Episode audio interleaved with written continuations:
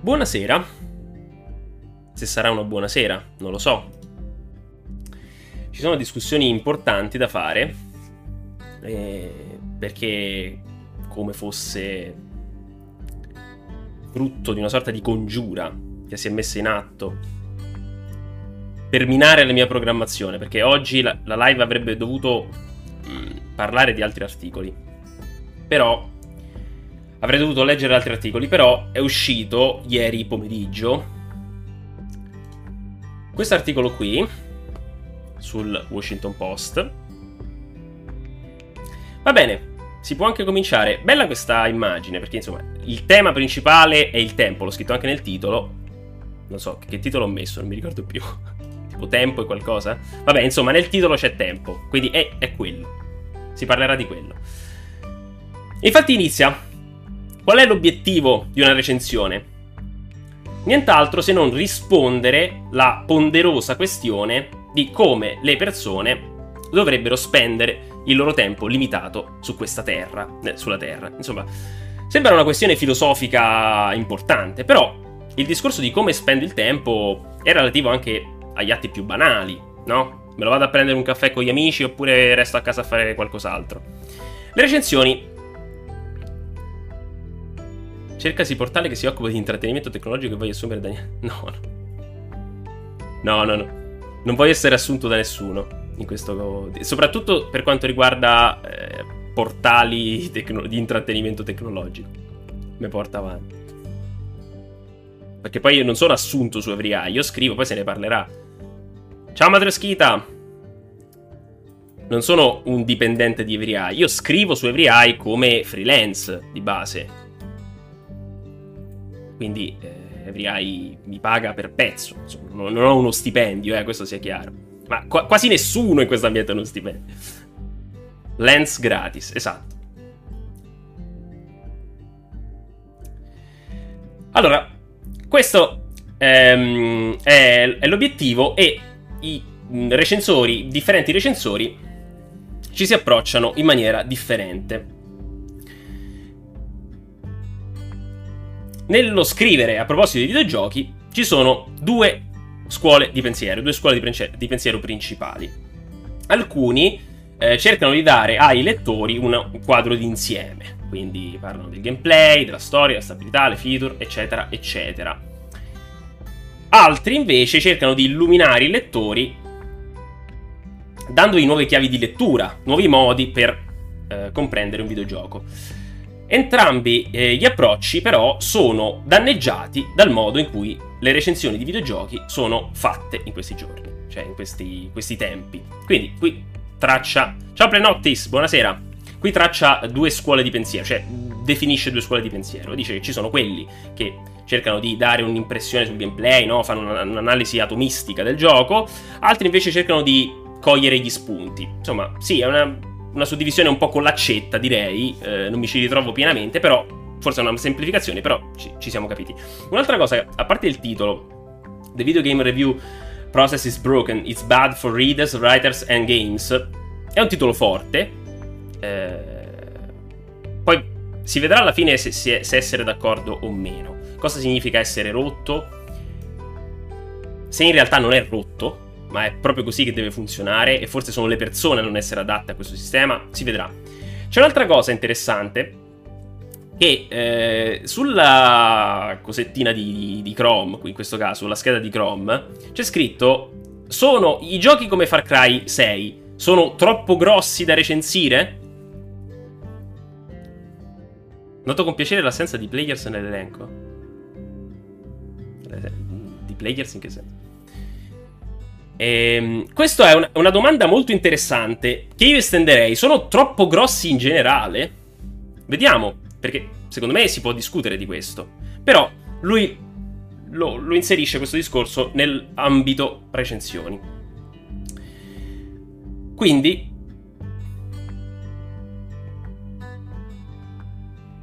C'è Readers. Ah, ok. Quindi andiamo avanti prima del eh, rilascio di un gioco, i media outlets, cioè i siti di videogiochi, eh, hanno un accesso anticipato, non early access inteso di Steam, ma un accesso prima del pubblico, al gioco eh, insieme a un, un, um, un, accordo di embargo. Ok, io lo spiego brevemente cos'è un embargo, eh, come funziona, perché magari c'è qualcuno che non sa come funzionano queste cose. La mia intenzione è anche cercare di fare luce sui dietro le quinte, perché queste cose si dicono poco. Si parla poco del dietro le quinte, di chi ci lavora, chi fa queste cose qui. Si parla un sacco di videogiochi, ma non si parla tanto delle persone che li recensiscono, che ne parlano. Se ne parla veramente pochissimo. Si discute ancora di meno di queste cose. Allora, l'embargo è praticamente un accordo. Quando tu hai accesso a un gioco, facciamo un esempio, eh, a Deathloop,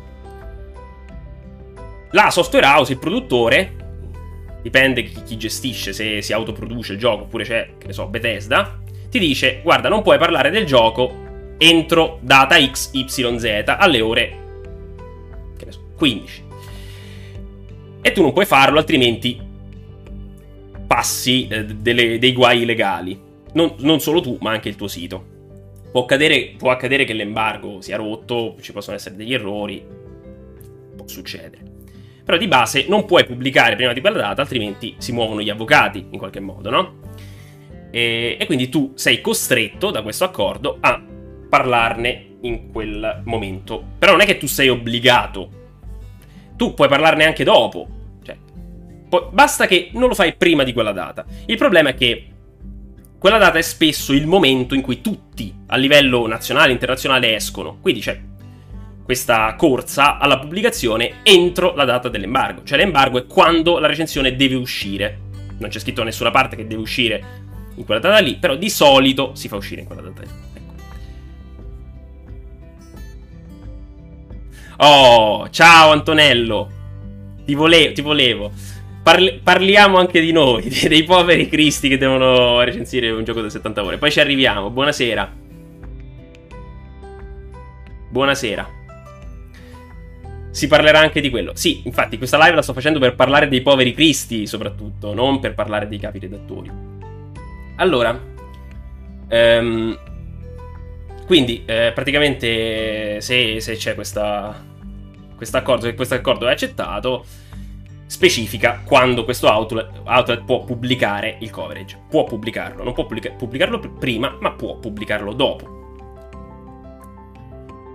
Gli embargo possono anche delineare quali dettagli sono off limit. Ecco, questa è un'altra cosa importante. Alcuni sviluppatori, per esempio, richiederanno che i plot twist e il contenuto endgame sia tenuto fuori dalle recensioni. Questa è una cosa che personalmente non mi piace.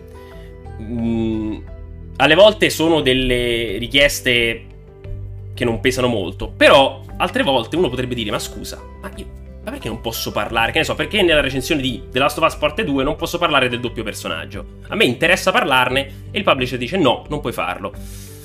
Ci sono dei confini molto labili tra l'accettare, cioè tra non avere problemi ad accettare questa cosa oppure farsene, perché dipende che lavoro critico vuoi fare. Ciao Forla. sì, sì, parlerò anche di me, perché anch'io sono nella tua stessa condizione più o meno, eh? siamo, siamo simili in questo caso. Queste cose spesso non mi piacciono. Eh, dice abbiamo fatto note pubbliche, bla bla bla. Ma anche se i giochi si sono ingigantiti in dimensioni, ci sono anche altri vincoli oltre quella data? Spesso sì. Spesso non si può parlare di alcune meccaniche. Per esempio, vi faccio un esempio eh, recente. Devo scrivere due anteprime che dovranno uscire tipo tra qualche giorno. E nel documento gli sviluppatori mi hanno detto: Guarda, eh, ti abbiamo dato il codice, però potresti non parlare di. Eh, che ne so. Del contenuto che sblocchi in un determinato mone- momento. Adesso rimango sul vago. Potresti non farlo perché vogliamo mantenere intatta la sorpresa agli utenti. Quando si tratta di questi piccoli siti, alle volte parlarne non ti dà neanche problemi. Però se te lo dice Sony, se te lo dice Bethesda e tu ne parli, poi il PR lo vede, dice: Mmm può esserci qualche problema, devi cancellare quella parte perché non se ne può parlare. L'embargo di Demon Slayer proibiva qualsiasi... Ma lo vedete, ma perché? Ma perché? Ma perché bisogna accettare sta roba? Ma sono stronzate epocali. Ma scusa, ma sarò libero di fare il paragone tra, tra il gioco e l'anime? Ma che cazzo vuoi da me? Ma scusami. Ma io non lo so. Cioè, veramente, eh, spesso i publisher ti mettono col coltello alla gola. Poi dici, eh, la stampa è indipendente, puoi dire quello che ti pare. Non puoi fare il paragone. Ma sono successe queste cose, eh. Sono successe queste cose, che non puoi parlare di, di alcune robe. Però, ecco, se, se la critica deve essere anche questo, insomma, va bene. Sia recensione che provare. Eh sì, è roba... Boh, di che hanno paura? Infatti. Si sono ingigantiti, eh, prendono più tempo per essere completati, però le, eh, le restrizioni di tempo non si sono accordate a questo ingrandimento. Cioè sta dicendo che i giochi si sono ingigantiti, ed è vero, però i tempi sono sempre quelli. Quindi o giochi di più, oppure non li finisci. Oppure esci in ritardo, ma sembra un'opzione che molti pochi scelgono. Esatto, il paragone. Sono le follie dei publisher queste. Sono le follie dei publisher. Alle volte sono incomprensibili queste cose, veramente. Va bene. Lui dice, adesso fa un'esperienza, parla di un'esperienza personale. Ho giocato 25 ore a Far Cry 6. Nei 6 giorni tra il, eh, insomma, eh, il, l'aver ricevuto il gioco e la scadenza dell'embargo. Quindi lui l'ha avuto praticamente sei giorni prima e ci ha giocato 25 ore, quindi più o meno meno di 5 ore al giorno. Ci ha giocato, giocato 4 ore circa al giorno. In questo tempo sono riuscito a pulire, sono riuscito a completare circa un terzo della mappa di gioco. E praticamente eh, circa meno di, di, circa un terzo della storia. Quindi praticamente non è, non è riuscita ad avere un quadro completo, completo del gioco. Lui dice che ha giocato ad un ritmo più lento, se l'è presa più con piacere rispetto ad altri recensori. Eh, sicuramente sarei riuscito a giocare 50 ore a Far Cry 6 se ci avessi provato, però ha deciso di non farlo. Perché lui si è fermato per lavorare, vedi, to work. Cioè, sta dicendo, questo non è il mio lavoro, eh. Cioè, lo faccio... E questa è una cosa importante, poi lo vedremo. Poi lo vedremo. Per lavorare, per mangiare, per fare esercizi e per, altre, per altri obblighi. Anche tempo libero, no? Uno vuole prendersene 2-3 ore con gli amici a chiacchierare o a giocare. Anzi, deve prendersela, altrimenti si impazzisce. In altre parole, ho giocato al gioco nella maniera che farebbe, insomma, qualsiasi persona normale. Tipo che, esatto, anche quello. Però ci sono dei giochi che ti permettono di giocare anche sulla latrina, tipo Steam, c'è un sistema, ti porti il portatile, vai giochi in streaming, oppure ci sono dei giochi tipo quelli su Switch. Quindi non è sempre vero, però in alcuni casi è vero. Ehm, e praticamente dice ho avuto un'esperienza simile a quella dei giocatori normali, e però non, non, avevo abbastanza esperienza per valutare il, gio- per valutare il gioco, perché, perché ci ho giocato soltanto per 25 ore, solo per un terzo, quindi non riuscivo a dare un quadro generale. Il mio coworker, Jan Elker, Jan Elker, sì, sì, poi questo è un altro discorso che forse faremo, ha ricevuto un codice per Nickelodeon All Star Brawl meno di un giorno prima che il gioco sia stato rilasciato al pubblico. Similarmente ho avuto tre giorni e mezzo per giocare Deathloop per la recensione e eh, non sono mai riuscito a togliermi di dosso il feeling, cioè la sensazione di ehm, che alcune delle mie frustrazioni eh, fossero determinate da questa timeline restrittiva. Ogni giocatore eh, si identificherà con il feeling di avere bisogno di mettere giù il controller e ritornare al tornare a giocare il giorno successivo. I recensori non hanno questo lusso. Allora, questo è un discorso molto interessante ehm, che secondo me si applica in molti casi, non nella maggior parte, eh, perché oggi giustamente Francesco Fossetti diceva su FBI, eh, ci sono dei casi in cui c'è molto tempo per lavorare al gioco, te lo danno anche due settimane prima, il gioco ne dura, dura 15 ore, quindi hai tanto tempo, te lo puoi giocare, te lo puoi rigiocare però bisogna considerare un sacco di cose. Allora, innanzitutto, quanto tempo puoi dedicare a una recensione? Che non è banale. Perché consideriamo noi, cioè persone come me, come, ehm, come Antonello, ma c'è anche eh, Forla, Andrea Forlani, chi bazzicava Spazio Games lo conoscerà, insomma, anche lui è un esperto. Sono persone che sì, facevano questa cosa qui, però non è che la facevano come lavoro, non è che facevano, dedicavano tutto il tempo, alle volte poteva succedere, ma è che andavano avanti come dei treni a fare solo quello. Uno ha anche altre attività, si prende anche giustamente del tempo libero, decide di, non so, di andare fuori al cinema, e sti cazzi che, che non posso giocare 10 ore a quel gioco, è legittimo fare ciò perché non è che sono stipendiato. Poi, poi parleremo anche di, di, prezzi degli articoli, che è un discorso importante, un discorso interessante. Non se ne discute tanto. Cioè, non ho, non ho visto persone che parlano dei prezzi in live con le persone. Bisognerebbe parlarne, così le persone capiscono quello che c'è dietro. Quanto pagano me, quanto pagano altre persone, perché non è così semplice. Le testate potrebbero mettersi d'accordo per uscire comunque tutte insieme, magari una settimana dopo l'embargo, e concedere ai redattori il tempo di sviscerare il titolo. Eh, però mettersi d'accordo è difficile. Cioè, parliamo del panorama italiano, ok? Il panorama italiano è desolante.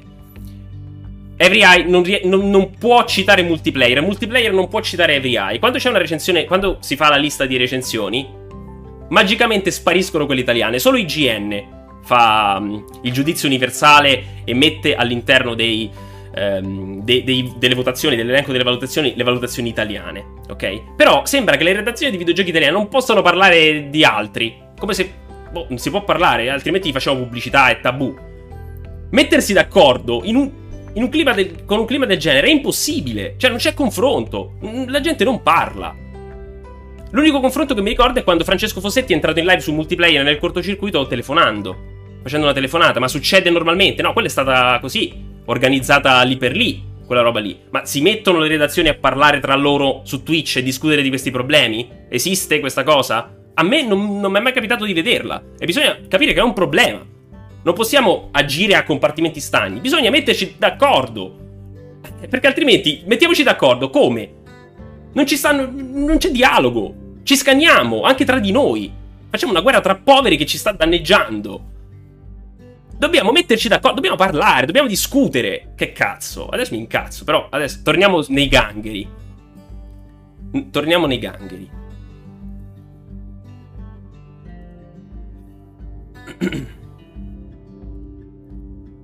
Daniele Calvo. Eh, mi sto calmando. Però adesso mi incazzo però quando tirate fuori certi argomenti. Perché io sono d'accordo che bisognerebbe mettersi d'accordo. Sono d'accordo che bisognerebbe mettersi d'accordo. Che bisognerebbe eh, riunirsi. Però biso- cioè, bisogna innanzitutto avere de- de- possibilità di dialogo. Cioè, dire, facciamo una live con la gente di Spazio Games, parliamo dei giochi, mettiamoci d'accordo. È uscito Deathloop?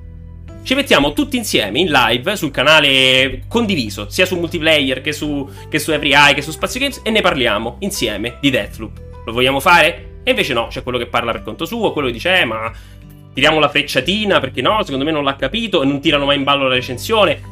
Ci sono delle persone che, che lo fanno onestamente, chiaramente, non è, non è che agiscono tutti in questa maniera. Però sembra che ci sia paura.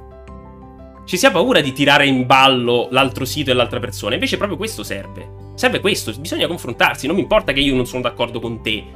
Se, se tu hai una visione anche diametralmente opposta alla mia, parliamone. Parliamone anche in live bisogna parlarne, bisogna confrontarci, bisogna dibatterne. Altrimenti facciamo, facciamo a dire, eh, bisognerebbe mettersi d'accordo. Ok, però facciamo il primo passo, cioè avviciniamoci. Il primo passo è l'avvicinamento, cosa che non c'è in questo settore.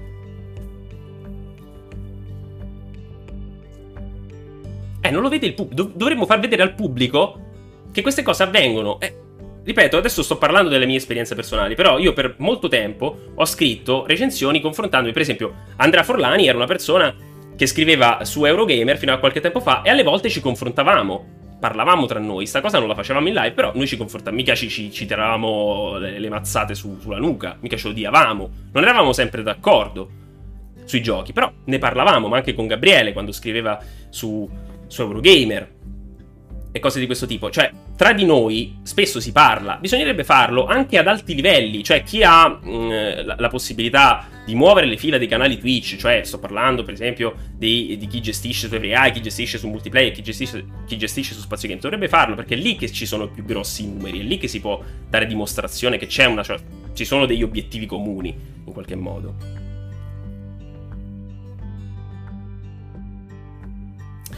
Esatto, poi c'è anche questa cosa che spesso si tirano frecciatine, si preferisce tirare la frecciatina e non discuterne, piuttosto che parliamone. Cioè, adesso faccio qualche nome, per esempio, io ci sono dei, dei momenti in cui stimo Aligi Comandini, ma alle volte ha dei comportamenti incomprensibili, perché manda frecciatine ma non ne parla, cioè dice eh sì, però non ne parliamo. Non me ne frega niente di quello che scrivono gli altri. Cazzo, parliamone. Che vuoi fare? Vuoi fare solo dissing oppure vuoi portare l'argomento in live, vuoi parlarne? Parliamone! Invitami, ne parliamo in live, qual è il problema? No, le frecciatine. Oh, che cazzo volete? Mandatevi frecciatine allora, io non lo so, facciamo una gara d'arceria.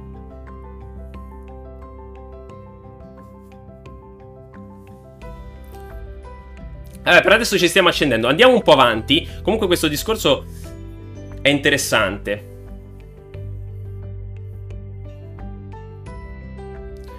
Vuoi per le politiche aziendali troppo diverse? O per le linee editoriali opposte c'è quasi una forma di disgusto. Ma sì, ma uno può esercitare il disgusto e dirlo anche in faccia, discuterne. Ok? Cioè, io ci sono persone in questo settore che non stimo affatto. Però, se mi venisse offerta la possibilità di parlare con questa persona, di approfondire, lo farei. Cioè, io non è che vivo circondato da persone che condividono le mie idee. A me piace discutere di queste idee e dov- dovremmo far vedere alle persone, che sono poi quelle che, che prendono quasi come esempio, perché se si scannano eh, in cima alla piramide dei redattori, uno non può lamentarsi che si scanna anche l'utente sotto la recensione. Lo fai anche tu, diamine, e poi ti lamenti. Che esempio vuoi dare? Bisogna far capire che un confronto è possibile, anche per strappare dalle mani di, di, quelli più maliziosi che dicono: Ah, sì, ma questi si odieranno dietro le quinte. Perché quello ha pensato quello, quello ha pensato quest'altro, questo è più competente. Poi li met- metti quelle due persone che hanno scritto la recensione in live a discutere, a dialogare, magari sono pure d'accordo. E quello che diceva, eh sì, ma quello è più bravo perché c'è, c'è, è riuscito a capire, quell'altro non capisce niente. Si trova davanti a queste persone che invece sono d'accordo. E quindi gli crolla un mondo addosso. Perché sarà fatto tutte, tutti i suoi film, perché effettivamente non, il confronto non c'è stato. Se l'ha inventato il confronto quella persona. Bisogna anche impedire che si inventino questi confronti tra chi è meglio di chi, chi, chi è più bravo, chi ha eh, più esperienza e chi, chi ha fatto questo, chi ha fatto quest'altro. Copriamo questi argomenti. È comunque importante. Cioè, non è quello che ti porta visite, forse? Non lo so. Magari le porta. Però secondo me è importante avvicinarsi.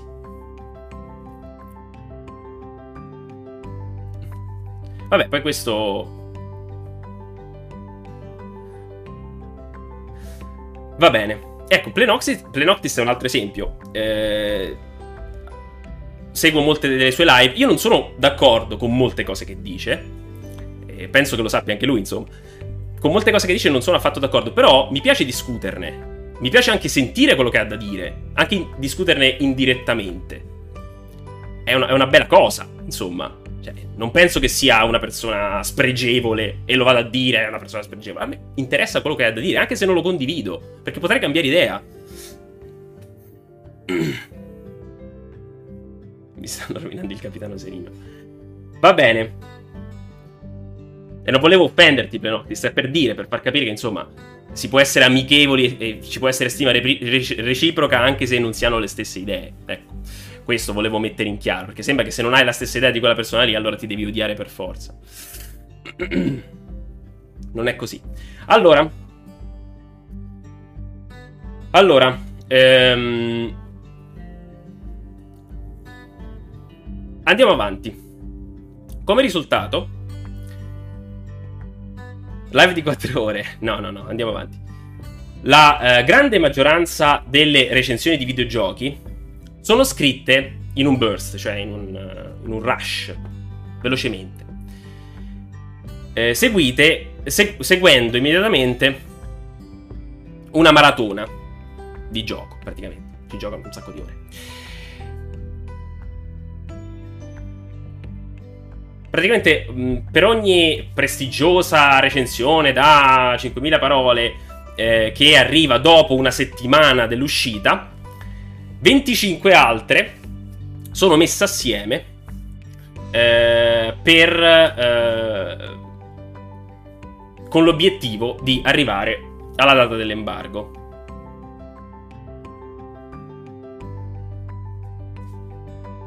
Sì, sono d'accordo anch'io. Sono molto d'accordo. Anche perché trovare una persona che abbia le tue stesse idee è impossibile. Non ho mai trovata una. Cioè, magari in linea di massima si è d'accordo, ma poi vai a vedere, c'è sempre qualcosa con cui non sei, d'accordo, non sei d'accordo, no? Quando cerchi una discussione, non cerchi una discussione per ribadire le tue convinzioni. Quella non è una discussione. Cerchi degli stimoli, cerchi delle persone che possano mettere alla prova i tuoi ragionamenti. È questo che li fa crescere, che gli dà valore. Se qualcuno ti dice, ah sì, eh, va bene, sì, sì, bello, bello, bello, bello, ma mi serve qualcuno che mi mette in crisi, che, che mi faccia venire i dubbi. Altrimenti che cacchio di discussione è che la faccia fare? Eh, che diavolo. Va bene. Um praticamente sta dicendo che per ogni eh, recensione da... Sì, sì, degli spiriti affini si trovano, ma affini a grandi... Gran...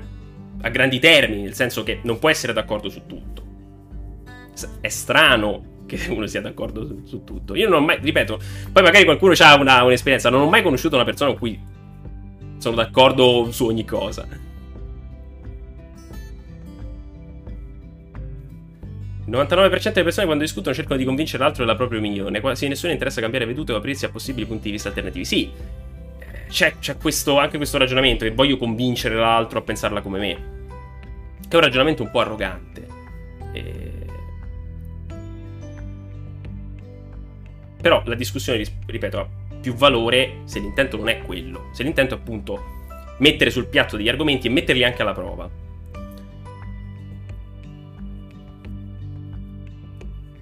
Esatto, esattamente. E il discor- poi il discorso diventa contenuto. Perché il discorso è uno scontrarsi tra idee. Cioè, se voi ascoltate una sola campagna, un solo discorso, potrete essere d'accordo. A me capita spesso su argomenti che non conosco, no? Voi ascoltate una campana su un argomento scientifico e vi dice delle cose. Ah, cavolo, è stato molto convincente. Però voi non avete, non avete gli strumenti per capire se è stato davvero convincente o meno, se ha detto delle cose giuste. Poi arriva un altro e glielo smonta. Dice, cavolo, però non è così convincente. serve anche quello. Serve mettere alla prova, mettere in contrasto due idee. Perché poi chi le, chi le vuole assorbire ha un quadro più totale. Ha gli strumenti per appoggiare quelle idee. Cioè, ascoltare una singola linea di pensiero e basta. Non, non, è nulla, eh, quella è propaganda. Ascolti quella persona, ti ha convinto, sì, però quali sono gli strumenti? Perché ti ha convinto? Perché non hai strumenti, non hai alternative. Ti serve l'alternativa, ti serve il confronto, perché ti dà degli strumenti. Dal confronto nascono questi strumenti, una cassetta degli attrezzi che ti serve per la vita, per tutto, non solo per i videogiochi, per qualsiasi cosa, per la politica, per... Uh, che ne so, per la storia, geografia, problemi del mondo, problemi sociali. Ti serve il confronto, ti serve il dibattito. È utilissimo. Qui parliamo proprio a livello pragmatico, a livello utilitaristico. Ti serve proprio per capire, per avere un'idea. Anche perché paradossalmente non cambiare idea significa non crescere mai. Esatto, cioè cambiare idea è naturale, anzi è bene che si faccia essere coerenti con la propria idea fino all'ultimo vuol dire anche essere degli stupidi, degli invasati. Non si può essere d'accordo sempre.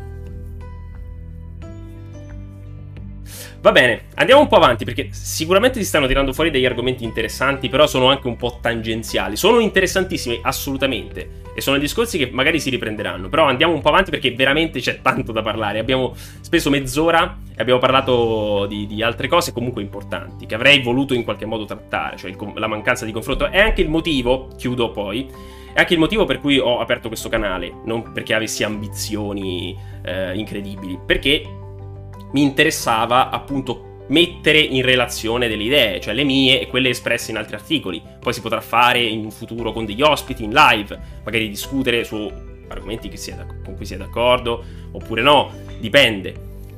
Comunque, l'idea era proprio questa, creare anche un punto di confronto, di contrasto, di critica. Poi, che, che non sia un, uh, un argomento che interessi le masse è normale però, ripeto, non è che ho aperto il canale per, per, fare i numeroni. Cioè, mi interessa che anche ci sono adesso 10 persone che seguono, per me è oro colato. Quelle 10 persone sono preziosissime. Allora, ehm... Vabbè, qui parla del fatto che per ogni recensione fatta con eh, le dovute tempi- tempistiche, 10 persone che scrivono tutte per me non è scontato. Sì, sì, ma infatti mi fa piacere. Non, non mi sarei mai aspettato 10 persone. Una piscinetta. Guarda, pure di quello ci sarebbe dis- da discutere perché non è vero che Hot Tub fa- fanno i numeroni. Poi, soprattutto se ci sono dentro io alla piscinetta. Il salottino video, non so scrivere. Ti sei appena contraddetto. Oppure hai copiato da qualche parte. Però almeno sai leggere. Se hai copiato, almeno sai leggere. Uh, sì, sì, va bene, sì. Allora, eh, vabbè, qui sta dicendo eh, The Mercy of Google Search Engine. Praticamente sta dicendo che molti dei redattori sono alla mercé del search engine di, di Google. Eh, perché adesso faccio un po' un riassunto di quello che sta dicendo. Esatto, sta dicendo che il search engine premia la velocità, non il contenuto. Questa è una cosa che si è detta anche l'altra volta con l'articolo di Francesco Toniolo. Cioè, in molti casi la, la, cosa più importante è la SEO, è come l'articolo viene indicizzato su Google, poi del contenuto, cioè il contenuto è una cosa secondaria. E qui sta dicendo proprio questo, cioè che il sistema privilegia la, la, velocità, non solo, anche il modo di scrivere, come metti i grassetti, le immagini, eccetera, eccetera. Però sì, la velocità è un fattore importantissimo, perché fa la differenza tra l- che ti leggono 100.000 persone piuttosto che 10. Ecco.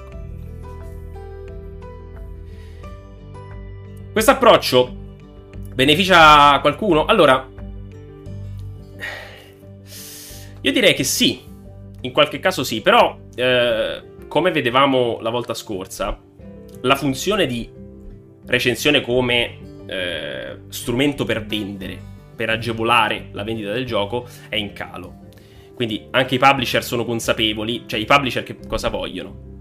Proprio papale papale, vogliono i soldi, cioè vogliono che vendano il prodotto, non gli frega un cazzo, proprio detto sinceramente, de- di quello che c'è scritto nella recensione, della qualità. A loro interessa che il loro prodotto venga, venga venduto.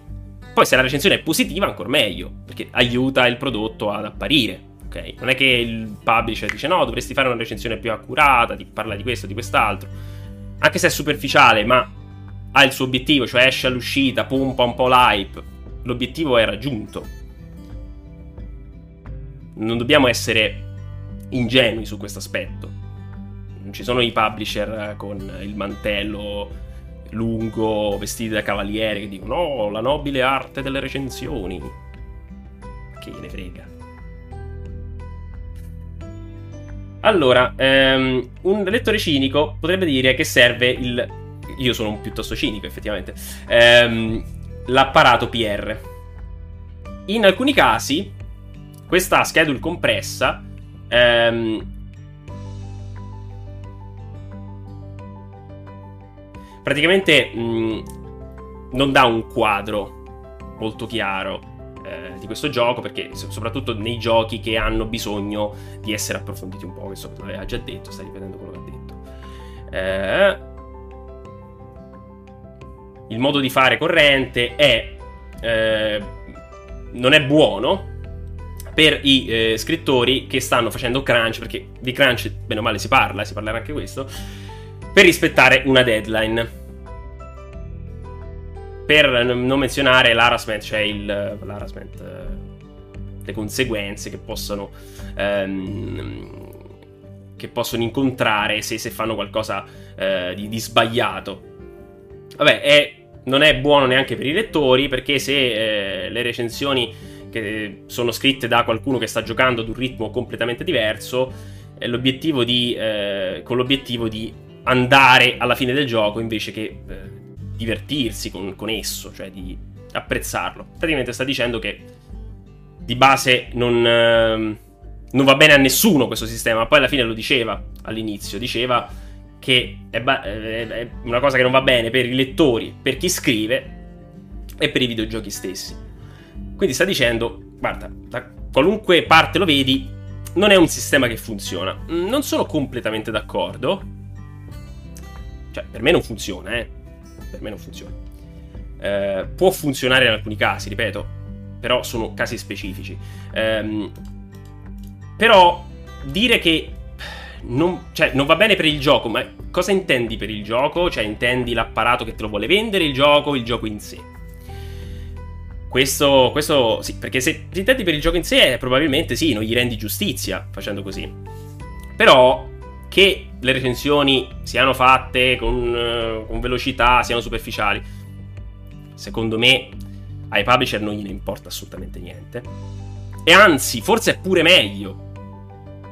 Perché c'è un po' la moda di dare voti un po' più alti, no? Di, di essere più bonaccioni eh, di non essere molto critici, cioè non si è tanto esigenti in questo settore, almeno io lo percepisco così, perché chi scrive di videogiochi non è molto esigente, in generale, poi ci sono sempre i casi specifici, sto parlando in generale.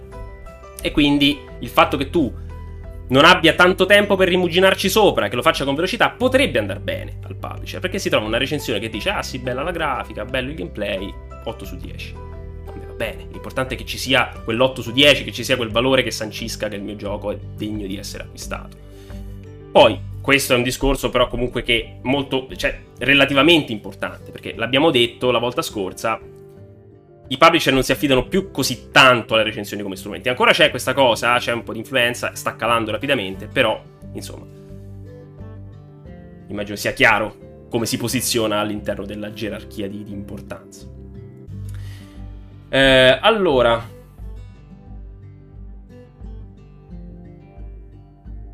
In riferimento a questo voglio segnalare una roba, figlia del rush necessario a completare, che mi ha sempre infastidito. A volte sembra che i redattori inseriscano un tempo di complemento di gioco basso quasi per flexare quanto ci hanno messo poco ad arrivare ai titoli di coda. Si potrebbe pure essere.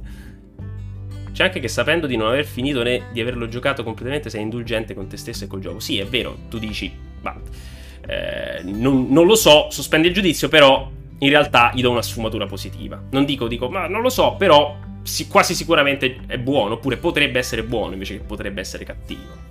Cioè, si tende ad essere sempre più positivi. La positività è sempre più premiata rispetto alla negatività, di solito. È anche, è anche un atteggiamento che vedo che si riscontra di più spesso, ecco. Questo apre un altro discorso relativo alle valutazioni che sono oggettivamente più alte con una visione distorta da parte del pubblico. Eh, sulle valutazioni alte, la distorsione, eccetera, eccetera, non vorrei parlarne proprio in questa sede perché sarebbe. Un 70 su Metacritic è verde nei film e nella musica mentre giocano nei videogiochi. Sì. Comunque possiamo riassumere il tutto. Dice che. Eh, che il tipo ha mediamente ragione nel merito di quelle recensioni speedrun, ma non può fare finta che non sia tutto uno spettro di strumenti e contenuti critici che sono complementari a quello. Non ha senso scontrarsi col sistema, ma semplicemente invitare i lettori a non esaurire il dibattito in quelli. Esatto, esatto. Poi ci volevo arrivare, ma hai colto perfettamente la questione. Io leggo le recensioni, ma mi perdo nei post mortem, nei diari di sviluppo, nelle interviste, eccetera, eccetera. C'è un universo di valore da fuori. Perfetto, perfetto. Questo è proprio il commento che, che, che avrei voluto leggere. Esattamente, è proprio così. Cioè, il problema eh, non è tanto del sistema in sé, perché il sistema in sé, per quello che vuol fare, funziona. Cioè, uno, un sistema per lo più pubblicitario, sistema di spot per lo più. Cioè, non possiamo, non possiamo riassumere la critica nelle recensioni. Per me, la, la recensione in sé non è, non è proprio il punto più alto della critica, no? Perché ha un sacco di problemi problemi come ci si arriva a fare la recensione, della disponibilità dei codici, ci stanno un sacco di robe, ma le cose più interessanti vengono dette spesso dopo, negli articoli di approfondimento, eccetera, eccetera. Quello che dice il, il salottino video è che, ehm, è che le, le persone dovrebbero chiedersi, ma c'è un'alternativa? C'è qualcos'altro? Soprattutto dovrebbero essere consapevoli che le alternative di fatto esistono. Perché si tende quasi sempre a nasconderle queste alternative. Cioè, è l'unico modo, la recensione è il modo principe per fare critica. Ma no, non è vero. N- non c'è solo questo. La recensione è un modo che porta con sé diverse conseguenze, diversi problemi. Ma c'è un altro modo di fare critica, un modo di, più indipendente, più lento, eccetera, eccetera. Quindi bisognerebbe che le persone, non tanto che il sistema cambiasse, perché il sistema non cambia. Cioè, non abbiamo la forza di far cambiare un sistema commerciale immerso fino alla testa nei soldi. Non possiamo, cioè, non posso sfidare l'algoritmo di Google che è l'imperatore dell'universo. È il dittatore mondiale, decide tutto lui, Google, il re di tutto. Non posso sfidarlo, non, non ho il potere di farlo. Io sto facendo delle cose su, mi baso su Google, mi baso su Twitch, cioè sto seguendo degli algoritmi, sto giocando a un gioco che non ho deciso io. Le regole non le ho decise io, sto giocando a un gioco del quale non condivido le regole. Però delle alternative esistono, quindi le persone dovrebbe, dovrebbero chiedersi, dovrebbero farsi delle domande, ma questo sistema di recensioni come funziona? Qual, qual è il dietro le quinte? Come si arriva a questa recensione? Perché le recensioni sono così? Quanto vengono pagate le persone? Ci sono possibilità lavorative? Un, c'è un cosmo di domande che si potrebbero fare. Piuttosto che chiedere, ma quanto ti hanno pagato per la recensione i publisher? Quanto ti paga il sito per questa recensione? Sarebbe una domanda molto interessante. Si discute anche di salari, proprio in senso stretto, proprio terra terra. Quanto ti hanno dato? Quanto ti pagano come freelance? Anche questo fa parte di tutto. Bisogna alimentare questa consapevolezza. Bisogna chiedere alle persone di diventare più critiche, più esigenti. Bisogna istruirle anche in questo, in questo modo di fare. Non bisogna chiedere al sistema che cambi, che è un po' diverso, perché è una battaglia che non penso si riuscirà a vincere. Bisogna innanzitutto far capire che le alternative esistono, che sono valide, se non più valide, altrettanto valide se non più valide, dipende dai casi, perché non c'è nessun problema a fare pubblicità o a scrivere articoli di questo tipo, però esistono anche altri mondi al di fuori di questo. E le persone vanno informate. Gli va detto, guarda che questa cosa si può fare. Viene fatta. Dagli un'occhiata, magari ti interessa. Non fermarti qui. E invece i siti sono chiusi su se stessi, parlano di sé, creano questo microcosmo di appassionati che visita solo quel sito. Che è un paradosso. Perché se tu vuoi avere un'impressione generale su un gioco, non puoi leggerti soltanto una campana, non puoi leggere sempre quella persona. La critica non è una persona che dice una roba su una recensione, la critica è l'insieme di queste, di queste opinioni. Devi andare in giro, devi leggere, devi informarti per avere un'idea. Bisogna stimolare questo comportamento. Non fare in modo che la persona si affezioni al tuo sito.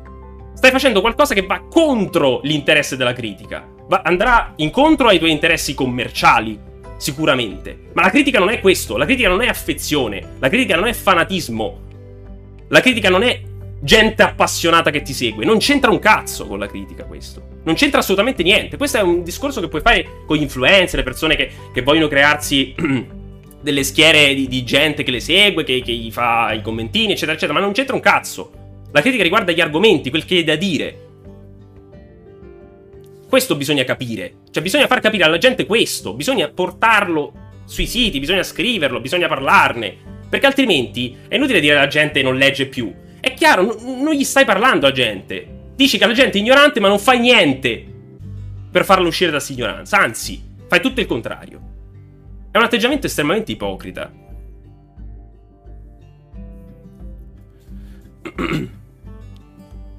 Sono d'accordo, è anche vero che uno le cose le critica perché ritiene siano sbagliate, se no la critica è sterile.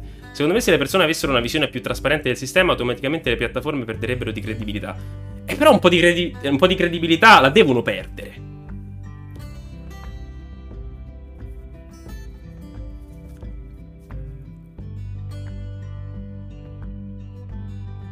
Cioè, bisogna, secondo me, bisogna fare luce su quello che c'è dietro le quinte. Perché altrimenti la gente percepisce solo il bello. Perché è quello che vogliono che percepisca. Quando si fa una live su un sito, lo si fa spesso sorridendo, spesso parlando di, di cose belle, di, di altre robe, però c'è un dietro le quinte che non viene quasi mai approfondito. Bisogna anche approfondire quel dietro le quinte, perché non è tutto rose e fiori, è chiaro. Bisogna dare informazioni, perché se le informazioni te le trattieni, cioè la gente non può neanche immaginare che mondo c'è dietro a quello della critica, a quello del giornalismo di videogiochi, quanto sia malato il sistema. non solo il sistema delle recensioni, ma proprio il sistema del giornalismo. A livello di stipendi, di tempo che devi impiegare, eccetera, eccetera.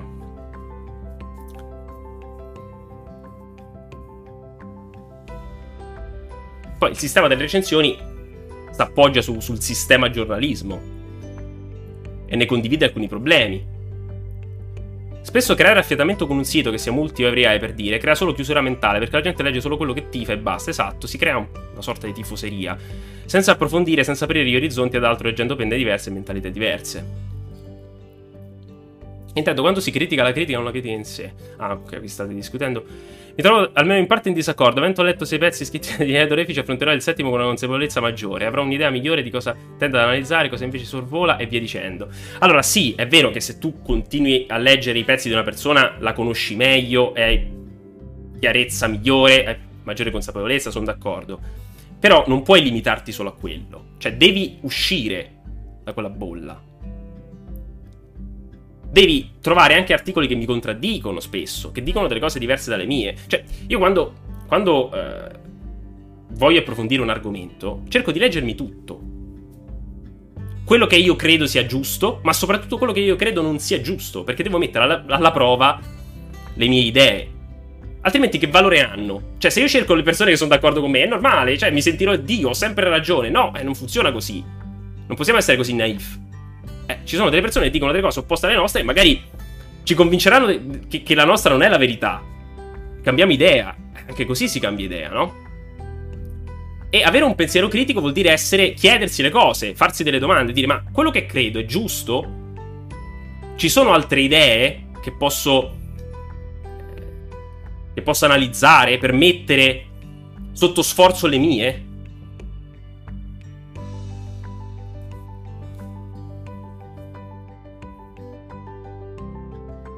Quello che, che, che succede adesso con i siti è che si, si cerca sempre una fidelizzazione costante, si festeggia, abbiamo raggiunto 130.000 iscritti, eh, abbiamo... Cioè, sono comunque dei risultati positivi, però la critica si fa insieme, non è un singolo portale che fa tutto. Cioè, dovresti essere contento più che altro che anche altri raggiungano certi risultati. Eh, dovresti condividere un po' più l'entusiasmo per altre cose, perché Altrimenti si creano questi campanili di persone, queste torri di persone che parlano alla loro cerchia. E tutto va bene fin quando si è all'interno di quel, di quel cortile. E poi quando si entra nell'altro si tende ad essere un po' scontrosi, perché non si è mai entrati in contatto con quelle idee. Si è convinti che si sia nel giusto, ma questa è proprio la, la mentalità da fan, da fanboy, da fanatico, che bisognerebbe evitare. Cioè il pensiero critico cerca di evitare che si diventi un fanatico.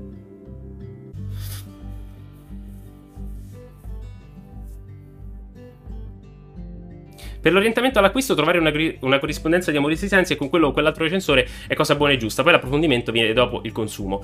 Sì, certo, se trovi qualcuno che ha le tue stesse. che più o meno ha le tue stesse idee, le tue stesse convinzioni. Certo, anch'io ho delle persone che leggo per prime perché so che dicono delle cose con cui sono d'accordo, o perlomeno che trovo interessanti. Però fermarsi lì. Apri un secondo WhatsApp.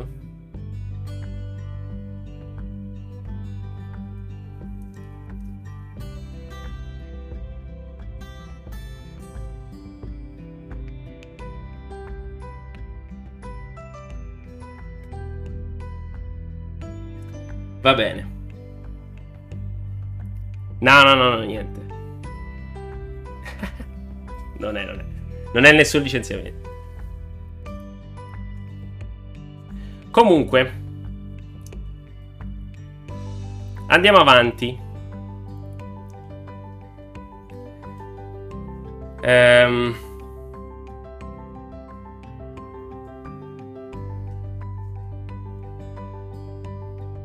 Allora, qui sta dicendo che i giochi sono, eh, sono cambiati, sono più lunghi e quelli che eh, invitano al discorso critico sono spesso i più lunghi e più pieni di contenuti.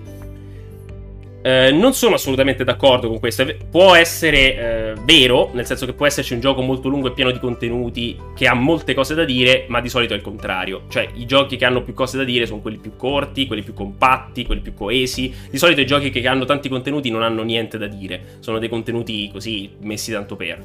Quindi su questo non sono molto d'accordo. Eh, ci, ci sono dei giochi che possono essere giocati in continuazione, giochi multiplayer, per esempio i giochi Game as a Service, eccetera, eccetera.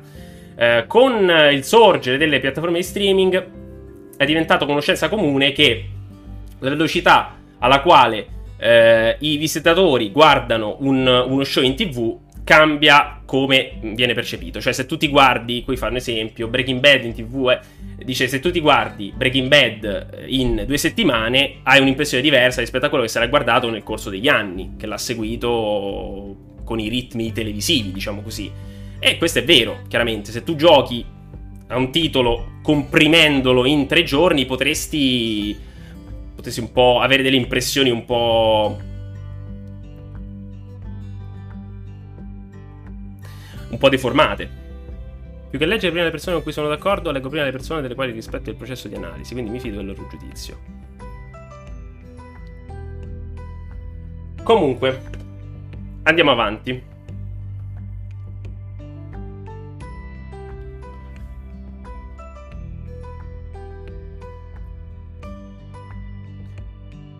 Ehm, qua parla...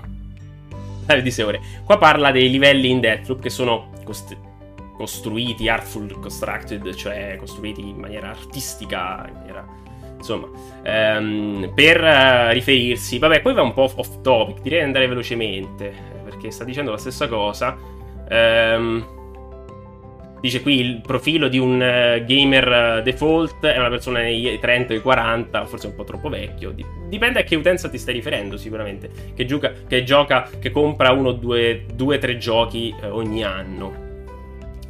Eh, nei quali ci, ci, impiega un sacco di ore. Cioè, sta dicendo che le persone di solito, uh, questa è la sua visione, eh, non so quali, quali, dati abbia preso, non penso che i dati gli diano ragione, però vabbè, eh, dice che la gran parte dei giocatori stanno tra i 30 e i 40, si comprano un paio di giochi, ci giocano un sacco di ore e, e basta, e finiscono lì, non, non comprano altro.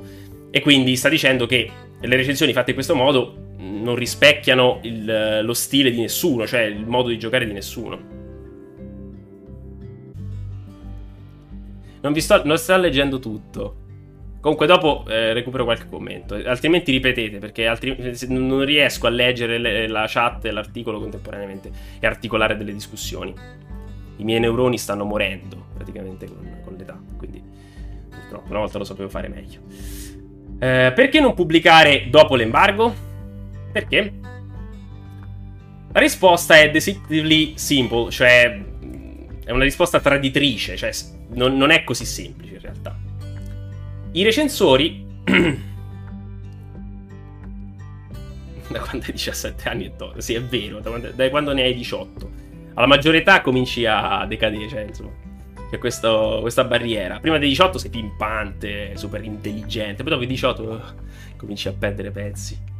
È vero, succede proprio così, c'è questa barriera scientificamente provata. Eh, Qui dice, vabbè, ho perso pezzi a 6 anni. Può anche succedere in tenera età. I recensori vogliono che il loro lavoro sia letto. Dipende. Perché non è sempre così. Cioè, eh, se a me chiedessero, ma ti interessa eh, pubblicare in tempo così ti leggono mille persone oppure te la prendi con calma e te ne leggono cento? Io dico, 100, sono tante, va bene. Cioè, spesso non è una cosa che dipende dai recensori, spesso dipende dal sito. Perché è il sito quello che fa i soldi. I veri soldi. Perché chi, chi fa le recensioni non fa i soldi, insomma. Questo non c'è neanche bisogno di dirlo. Cioè, penso sia normale. P- però non se ne parla tanto, capito? Perché eh, si immaginano i redattori come persone felici che hanno il loro lavoro, è un lavoro dei sogni, non è un lavoro dei sogni, è un cazzo di incubo. Cioè, detto proprio papà la papà. Allora, mm, va bene. Ok. Ok. Leggendo poi faccio un riassunto perché questo articolo comunque non è così interessante, eh? cioè dice delle cose ma si mette a ripetere sempre le stesse cose. Ehm, lo diceva pure Wesa oggi, condivido, cioè è un articolo che ripete sempre le stesse cose. Ehm, ah, qui sta dicendo che puoi pure scrivere la roba eh, più figa del mondo, però se nessuno te la legge è come, se, come la domanda, ma se l'albero casca in una foresta fa rumore, se nessuno l'ascolta, no no? Quindi se tu scrivi il pensiero più figo del mondo, ma nessuno te lo legge, eh, nessuno te lo legge, non c'è valore in ciò. posso essere anche d'accordo, però ci sono tante sfumature di questo problema. Um, c'è un, una vera ragione, c'è una buona ragione per eh, questo sistema. Non ne ho mai trovata una.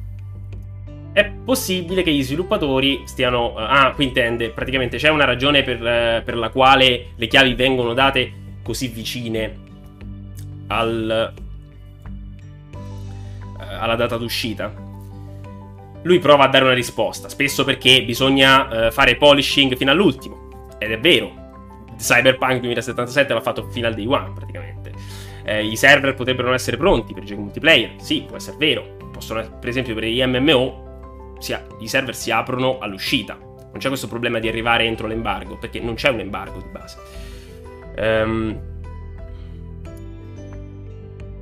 Insomma, qui fa, fa una, una, serie di proposte per quali potrebbero, per quali potrebbero essere ragioni. Lo stanno ancora facendo. Sì, sì, è chiaro, stanno ancora polisciando.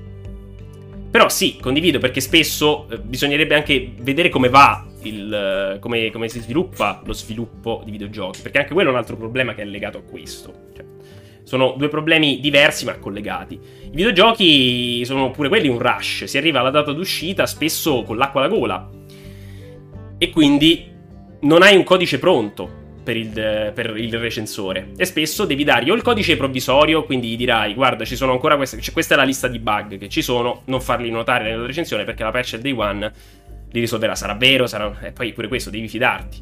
Non sempre è così, cioè, ci sono anche quelli un po' malevoli che cercano di nascondere dei problemi. Ehm, però di base il problema è questo. Poi ci sono anche delle scelte. Ci sono delle aziende che decidono di non inviare i codici, tipo come era stato per Bethesda. Mi pare a un certo punto eh, ha deciso di non inviare più i codici. Eh, è chiaro che sarebbe meglio se i codici venissero inviati prima, perché il lavoro sarebbe più disteso. Però si dà priorità perché uno crede che le recensioni contino tanto, ma non contano niente. Contano poco. Il publisher e lo sviluppatore deve pensare prima a finire il gioco. Co- quella è la cosa importante. Farlo splendere nel massimo possibile. E poi i codici, cioè, comunque la stampa ha, una, ha un'importanza molto molto relativa. Ma chi se ne frega se non gli arriva in tempo il codice? Ma tanto, quante, quante, quante mm, eh, vendite smuove? Pochissime. L'importante è che il gioco sia fatto bene. Se noi dobbiamo darlo prima, poi il recensore si mette a lamen- lamenta dei problemi, crea un, un caos su- sui forum. Eh, questo potrebbe essere un problema grave. Cerchiamo di evitarlo, poi se devono lasciare, sti cavoli. No? Loro pensano a se stesse, di base. Che è comunque legittimo, però pensano a loro stesse le aziende. Il sistema è eh, male per i recensori, male per i lettori, per i giochi. Ehm, ah, qui poi fa una metafora un po' particolare. Nel college un professore di arte, un mio professore di arte, ha rimarcato durante un uh, tour a un museo che qualcuno potrebbe spendere un intero giorno ad osservare un, un'opera d'arte. Ehm, I critici e gli osservatori casuali, insomma, le persone normali, diciamo così, eh, hanno, ehm, hanno dibattuto per decadi che riguardo ai giochi sono infatti eh, sono di fatti arte. Poi qui ci sarebbe un'altra parentesona da aprire. Per questi discorsi di giochi arte mi fanno venire sempre l'ur- l'orticaria. Perché sono discorsi vuoti, ma vuoti di una vuotezza disarmante. Sono tutti retorici, tutta retorica, non, non dicono niente questi discorsi sull'arte. Quindi, però lasciamo stare, questa è una piccola parentesina. Eh, però, più di questo, i giochi sono, gran- sono grandi musei. Eh, ogni vista, cioè ogni panorama, eh, la narrativa, le meccaniche, eccetera, eccetera, sono il lavoro di tanti artisti. E quindi ogni pezzo che c'è, che c'è il modello, c'è quello scenario, c'è quel pezzo di musica, sono delle opere d'arte. Quindi immaginatevi di fare una speedrun a un museo e poi che vi venga chiesto dei, dei, meriti della galleria, cioè della, della collezione che era esposta in questa galleria. È qualcosa che ha senso per voi? Ehm, che, che, va bene? Sta dicendo, eh, fa un paragone un po' forzato forse, no? È una chiusura un po' effetto per dire i videogiochi sono come delle gallerie d'arte, se tu corri dentro questa galleria non hai tempo neanche di apprezzarli e quindi non puoi approfondirli. In generale sono d'accordo, perché comunque è un discorso con cui si, ci si ritrova. Eh, però è anche un po', un po', retorico, c'è questa cosa della galleria d'arte. Dis- cioè, non l'avrei detta in questa maniera. Però ci sta. Allora, questo è un articolo interessante adesso vorrei leggerne un altro. Speedrun del Louvre. Perché poi nel Louvre la cosa bella dei musei è che ci sono delle robe di cui non ti frega niente, le salti. Nei videogiochi spesso non puoi neanche farlo. Cioè, sì, ci sono delle quest secondarie, però puoi saltare qualcosa. Di base puoi correre fino alla fine del museo. Cioè, se è un museo lunghissimo, tipo una galleria, tu puoi correre. Nei videogiochi spesso non è così, devi fermarti. Sono d'accordo sulla retorica, ma non so. Ne riparleremo in un'altra. In un'altra sede. Io penso che i videogiochi possano essere arte, è chiaro? Cioè, se lo sono i libri, lo sono i film, perché i videogiochi non possono essere arte, certo che possono esserlo.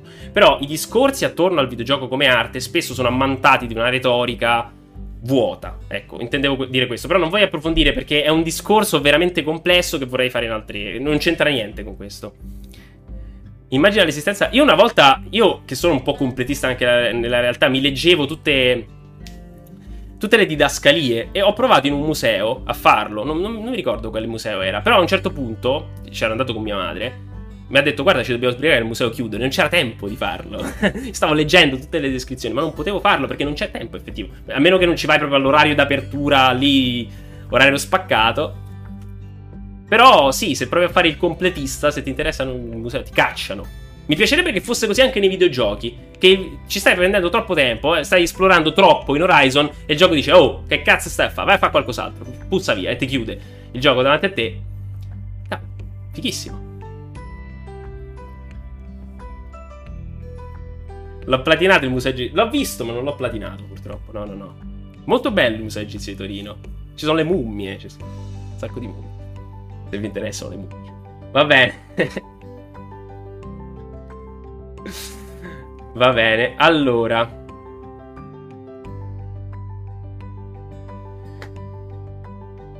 Poi facciamo un altro discorso a seguire, eh. Il bambino mummificato. È vero, tu, Wolfart, eh, sei di... non sei di Torino, ma stai a Torino, quindi l'avrai visto un sacco di volte. Ho visto un attimo un off topic, poi ritorniamo sull'argomento, però fatemi un attimo sbollire. Eh, ho visto anche il museo della mole antonelliana, il museo del cinema, che è molto molto bello se siete in, dalle parti di Torino date un'occhiata al museo del cinema alla Mole Antonelliana, che a parte essere in un contesto molto figo, insomma sei nella Mole Antonelliana, ma è anche un bel museo. Chiusa parentesi.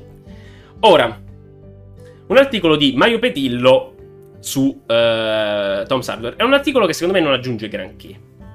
Lo leggo perché ci sono degli spunti interessanti, ci sono dei piccoli discorsi che emergono. Base, di base è un articolo che potrei anche non leggere. Raccomandato caldamente. Museo del cinema, museo egizio. Dipende. Anch'io tenderei a dire di, di sì. Più per uh, l'allestimento che per altro. Però, però il museo egizio eh, ha un valore incredibile. Cioè, c'è della roba lì dentro. E non lo so. Cioè, non puoi metterli in paragone. Dobbiamo fare le recensioni, poi ci confrontiamo. Quanto, quanto diamo al museo egizio? 8? Museo del cinema? Vabbè. Che cos'è una recensione e a che cosa serve? Potremmo discuterne per ore.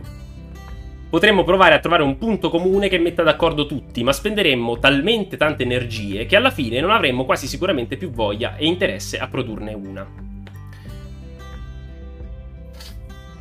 È chiaro che, al di là della letteratura prodotta in questi decenni di critica videoludica, esisteranno sempre delle correnti di pensiero diverse a livello teorico su come ci si approccia a una recensione. Vabbè, qui sta ribadendo l'ovvio. In qualsiasi materia accade, in qualsiasi ambito, soprattutto se siamo dinanzi a una critica artistica, un qualcosa che produce effetti soggettivi. Sbaglio è scritto un po' male. In qualsiasi, materia, in qualsiasi materia accade, in qualsiasi ambito, soprattutto se siamo dinanzi a una critica artistica, a un qualcosa che produce effetti soggettivi negli occhi e nei sentimenti di chi lo osserva, lo vive e decide di dedicarne tempo. Vabbè. Vabbè, non è questo l'importante, non stiamo recensendo la forma dell'articolo. Ciò che è altrettanto chiaro è che il concetto di recensione negli ultimi anni si è evoluto, anche per colpa, sottolineo per colpa, di chi si è ritrovato a vedere la propria passione trasformata improvvisamente in un lavoro. Ma questo succede veramente raramente. Eh. Quanto? Quanti, quanti casi ci sono di questa roba? Senza che nessuno vi fornisse gli strumenti effettivi per farlo, un po' come accade nella maggior parte dei mestieri e delle professioni artistiche. Allora, eh, pure qui, questo è un discorso che... Pff, non vale neanche la pena sottolinearlo. Ritrovate a vedere la propria passione trasformata improvvisamente in un lavoro. Di chi sta parlando? Di te? Di altre due persone? Non esiste sta cosa. Mettiamolo. Deve essere chiaro. Se scrivi di videogiochi non puoi lavorarci. Non si può fa. Non si può fa. Punto. Fine. Non puoi lavorarci tranne nei casi rarissimi in cui ti trovi in una posizione di vantaggio. Non c'è poi magnà, porca puttana. Oh, fine, basta, chiudiamo qui. Andiamo avanti. Il procedimento che riguarda la produzione di una recensione videoludica è rotto. Così Mikhail Klimentov, collega del Washington Post, ha esordito mercoledì nel tardo pomeriggio italiano con un'analisi che potete trovare qua che ci mette sotto agli occhi un problema che tutti conosciamo da anni, ma che non vogliamo affrontare. Le recensioni, così come sono pensate attualmente, sono, un, sono il male per chi legge, per chi scrive e per i videogiochi stessi. Prima di inerpicarci, però, in disamine teoriche sulla professione del recensore, disamine teoriche del recensore e del critico di videoludico, riassumiamo rapidamente i punti salienti dell'articolo. Non ci interessa riassumerli Uh, stando il recensore ha compito di rispondere alla domanda riguardante la qualità del tempo e dobbiamo trascorrere sulla Terra. Un quesito filosofico che si riporta a un altro. Uh, sapendo dividere bla bla bla. Boh. Tutto si riduce a una mera questione dello scorrere delle ore. In questa epoca possiamo definire dell'euforia e dell'agitazione temporale. Dobbiamo fare più cose contemporaneamente. Dobbiamo ottimizzare le nostre 24 ore. Dobbiamo vantarci di aver dormito poco. Dobbiamo leggere libri su come fare per svegliarsi alle 5 e diventare automaticamente milionari. Vabbè mai letto un libro del genere, penso sia una schifezza. Ecco che planiamo in direzione dell'ovvio, perché Klimentov ricorda come esistano, come esistono, come esistano diverse correnti di pensiero, quelle che abbiamo citato poc'anzi. C'è chi vuole dare al lettore un quadro completo del videogioco, parlando del gameplay, della storia, di quello che offre e di quello che non offre, un po' come si faceva fino a qualche anno fa anche in Italia, con quei pezzi suddivisi in compartimenti stagni, intitolati con i vari segmenti interessati dalla critica, che alla fine faceva una media di sottovoti assegnati, una sorta di relazione tecnica scevra da sentimento. Dieci, dieci anni fa ne ho fatte tante anch'io, ammetto senza timore. L'internet d'altronde ne ha memoria. Poi c'è chi invece si sforza per illuminare il settore, spiegando come, cosa si troverà de- da- dinanzi agli occhi e che esperienza vivrà, entrambi in qualche modo soffermandosi su quanto durerà quell'esperienza. Non fanno altro che danneggiare il videogioco. Eh Vabbè, questo è un po' un riassunto che ha fatto lui del, del testo, quindi ci interessa davvero poco perché l'abbiamo letto. Continua spiegando. Dove arriva il pezzo? Mi interessava, mi interessava leggere. Eh, ricezione del codice. Va bene, avrebbe potuto fare 50 ore. Ah, qui dice avrebbe potuto fare 50 ore in 6 giorni. Perché se lo fai full time, come l'ho fatto io per 3 anni circa. Se lo fai full time. Allora, pure qui. Allora, se fai full time il. Eh, il redattore di videogiochi, nella gran parte dei casi, nella normalità, te stanno a sfruttare. Cioè, papale papale, se lo fai full time sei sfruttato. Perché non puoi farlo full time, cioè non hai i soldi necessari, poi parleremo anche di quelli, non hai i soldi necessari per, per camparci, non puoi farlo full time, al massimo può essere un hobby molto laterale, che affianchi ad altri lavori che ti danno da mangiare. Possono essere di tantissimo tipo. Ok? Quindi specificare queste cose non ha molto senso perché stai parlando di pochissime persone. Cioè, stai parlando di te. Cos'è un articolo che parla di te? Non, non, non vedo il senso di specificare questa cosa. Però, vabbè. Eh, il tempo di espressione c'è, ma ha preferito prendersela con comodo. Cioè, secondo me de- deve passare che eh, la normalità non è il full time, non è lo stipendio, non è il caporedattore, non è la normalità quella. Deve passare questo. Non funziona così. La normalità è un'altra cosa. Quello che succede nella maggioranza dei casi di chi fa questo lavoro. E so di cosa sto parlando, lo faccio da 5 anni. Parlo, ho parlato con un sacco di persone che fanno questo lavoro, da, anche da più, di te, da più di 5 anni. E le condizioni sono sempre quelle, non è che mi sto a inventare le cose. Cioè, non è che esiste un'oasi felice in cui ci sono tutte persone stipendiate 1500 euro al mese, bla bla bla, parliamo di quello che ci pare. Non esiste sta cosa. Potrà esistere all'estero, potrà esistere se hai un canale Twitch con un sacco di persone, se hai Patreon. Non lo è nella realtà, ma dovrebbe? Eh, eh, questa è una bellissima domanda, Penoptis. È veramente una, do- una bellissima domanda. A cui io risponderei no. Però, se sei Gabriele Carollo, però... Um, è, troppe parentesi, ok? Però hai fatto una domanda intelligente. Molto, molto azzeccata. Dovrebbe esserlo? Bella domanda. Sì, sì, sì. Allora, eh, nulla da eccepire perché la prova è stata gestita come se a giocarci fosse una persona normale, un videogiocatore, non un addetto ai lavori. Lodevole, ma se riferito all'etica lavorativa, ecco, qui mi partiremo. Ma se riferito all'etica lavorativa, non condivisibile per me. Quando ci arrivò Final Fantasy XV, questo è un po' solipsismo, però, eh, diciamolo, eh. Circa una settimana prima dell'embargo fissato da Square Enix, giocai 70 ore in 8 giorni. Grazie per averci informato. Sì, una follia, ma per me era un patto con il lettore per garantirgli un sacrificio che gli poteva permettere di leggere un giudizio sincero e sviscerato fino alla fine. Ora, non ce l'ho con Mario Petillo nel particolare, però. Allora, eh, parlare di. Questo è crunch, innanzitutto. È crunch, in poche parole. Tu stai facendo un rush di 70 ore in 8 giorni, che sono poco meno di 10 ore al giorno. È una follia. Un patto per il lettore, un sacrificio. Ma che parole stiamo usando? Ma siamo pazzi? Ma sei un folle davvero se scrivi queste cose? Non, non si può nob- cioè, stiamo parlando di crunch. Sta nobilitazione del crunch ce la dobbiamo togliere dalla testa. Il crunch va estirpato, preso strappato via. Non va nobilitato. Adesso non ce l'ho con lui partic- in particolare perché non è la prima volta che lo leggo. Però parlare di etica lavorativa e, sacrificio e patto col lettore. Oh, stai a giocare 70 ore in 8 giorni a un gioco. E, e pensi che questo migliori le tue capacità critiche? Non hai fatto nient'altro. Sei impazzito dietro a un gioco per 70 ore. È follia, è sfruttamento, cazzo. Non è, niente, non è, un sacrificio per il lettore. Per quale lettore? Chi cazzo. Cioè, se, se ai lettori dicessi, guarda, dovrei giocare a Final Fantasy, ti faccio la recensione, ci gioco 12 ore al giorno. Quello dice, ma sei scemo? Ma ha parlato Gabriele tempo fa, che ha scritto a Cory Barlog, guarda che io ho giocato anche 12 ore al giorno. E Cory Barlog dice, ma che cazzo sta di ma davvero? Cioè, la gente non lo sa, ma può succedere. Ma sta cosa non è bella.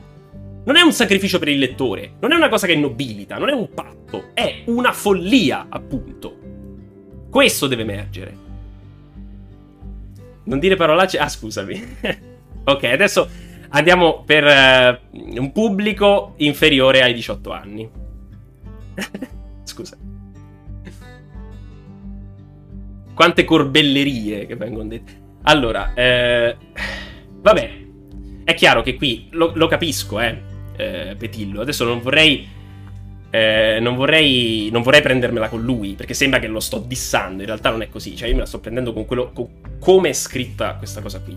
Perché anch'io, quando ero un giovane imbecille, eh, che non capivo quello che mi circondava, adesso sembra che sto dando indirettamente dell'imbecille a Petillo, ma no, non...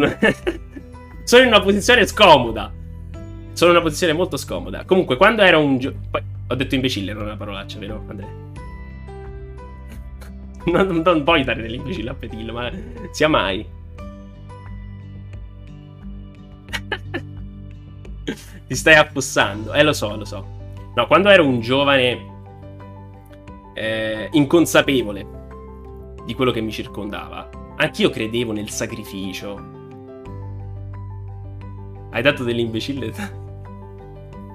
Basta, no, volevo, volevo parlare solo di me, non degli altri. Basta, fine, fine. Fate finta che non ho detto niente.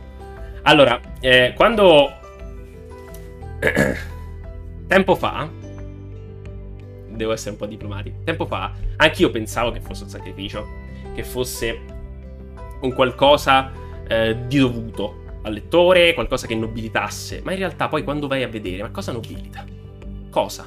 Cosa stai facendo? Chiediti perché. Come stai, come stai spendendo il tuo tempo? Che stai facendo? È nobile quello che stai facendo? È schiavitù quasi, eh? È una cosa bella? Perché vogliono farti credere che sia bella, oppure sei tu che vuoi autoconvincerti che sia bella. Ma non è una bella cosa cranciare, perché poi questo è un discorso che mi fa incazzare, oh, eh, mi fa inalberare, che mi fa molto inalberare, perché eh, è anche relativo allo sviluppo dei videogiochi. Questa cosa del crunch come strumento nobile, una missione, si legge un sacco. Quando gli sviluppatori dicono perché hai fatto il crunch? È perché sì, c'era questo spirito, questa missione, dovevamo raggiungere la data d'uscita ed è una corbelleria colossale. È un modo di mascherare un tipo di lavoro, un modo di lavorare tossico, dannoso. E non è. Adesso sto dicendo seriamente. Prima ho usato la parola imbecille, ma non, è, non volevo dire questo. Quando sei più inconsapevole, ok? Quando sei inconsapevole di quel che ti circonda, è più facile cadere in queste trappole. Devi, devi chiederti cosa stai facendo e perché lo stai facendo.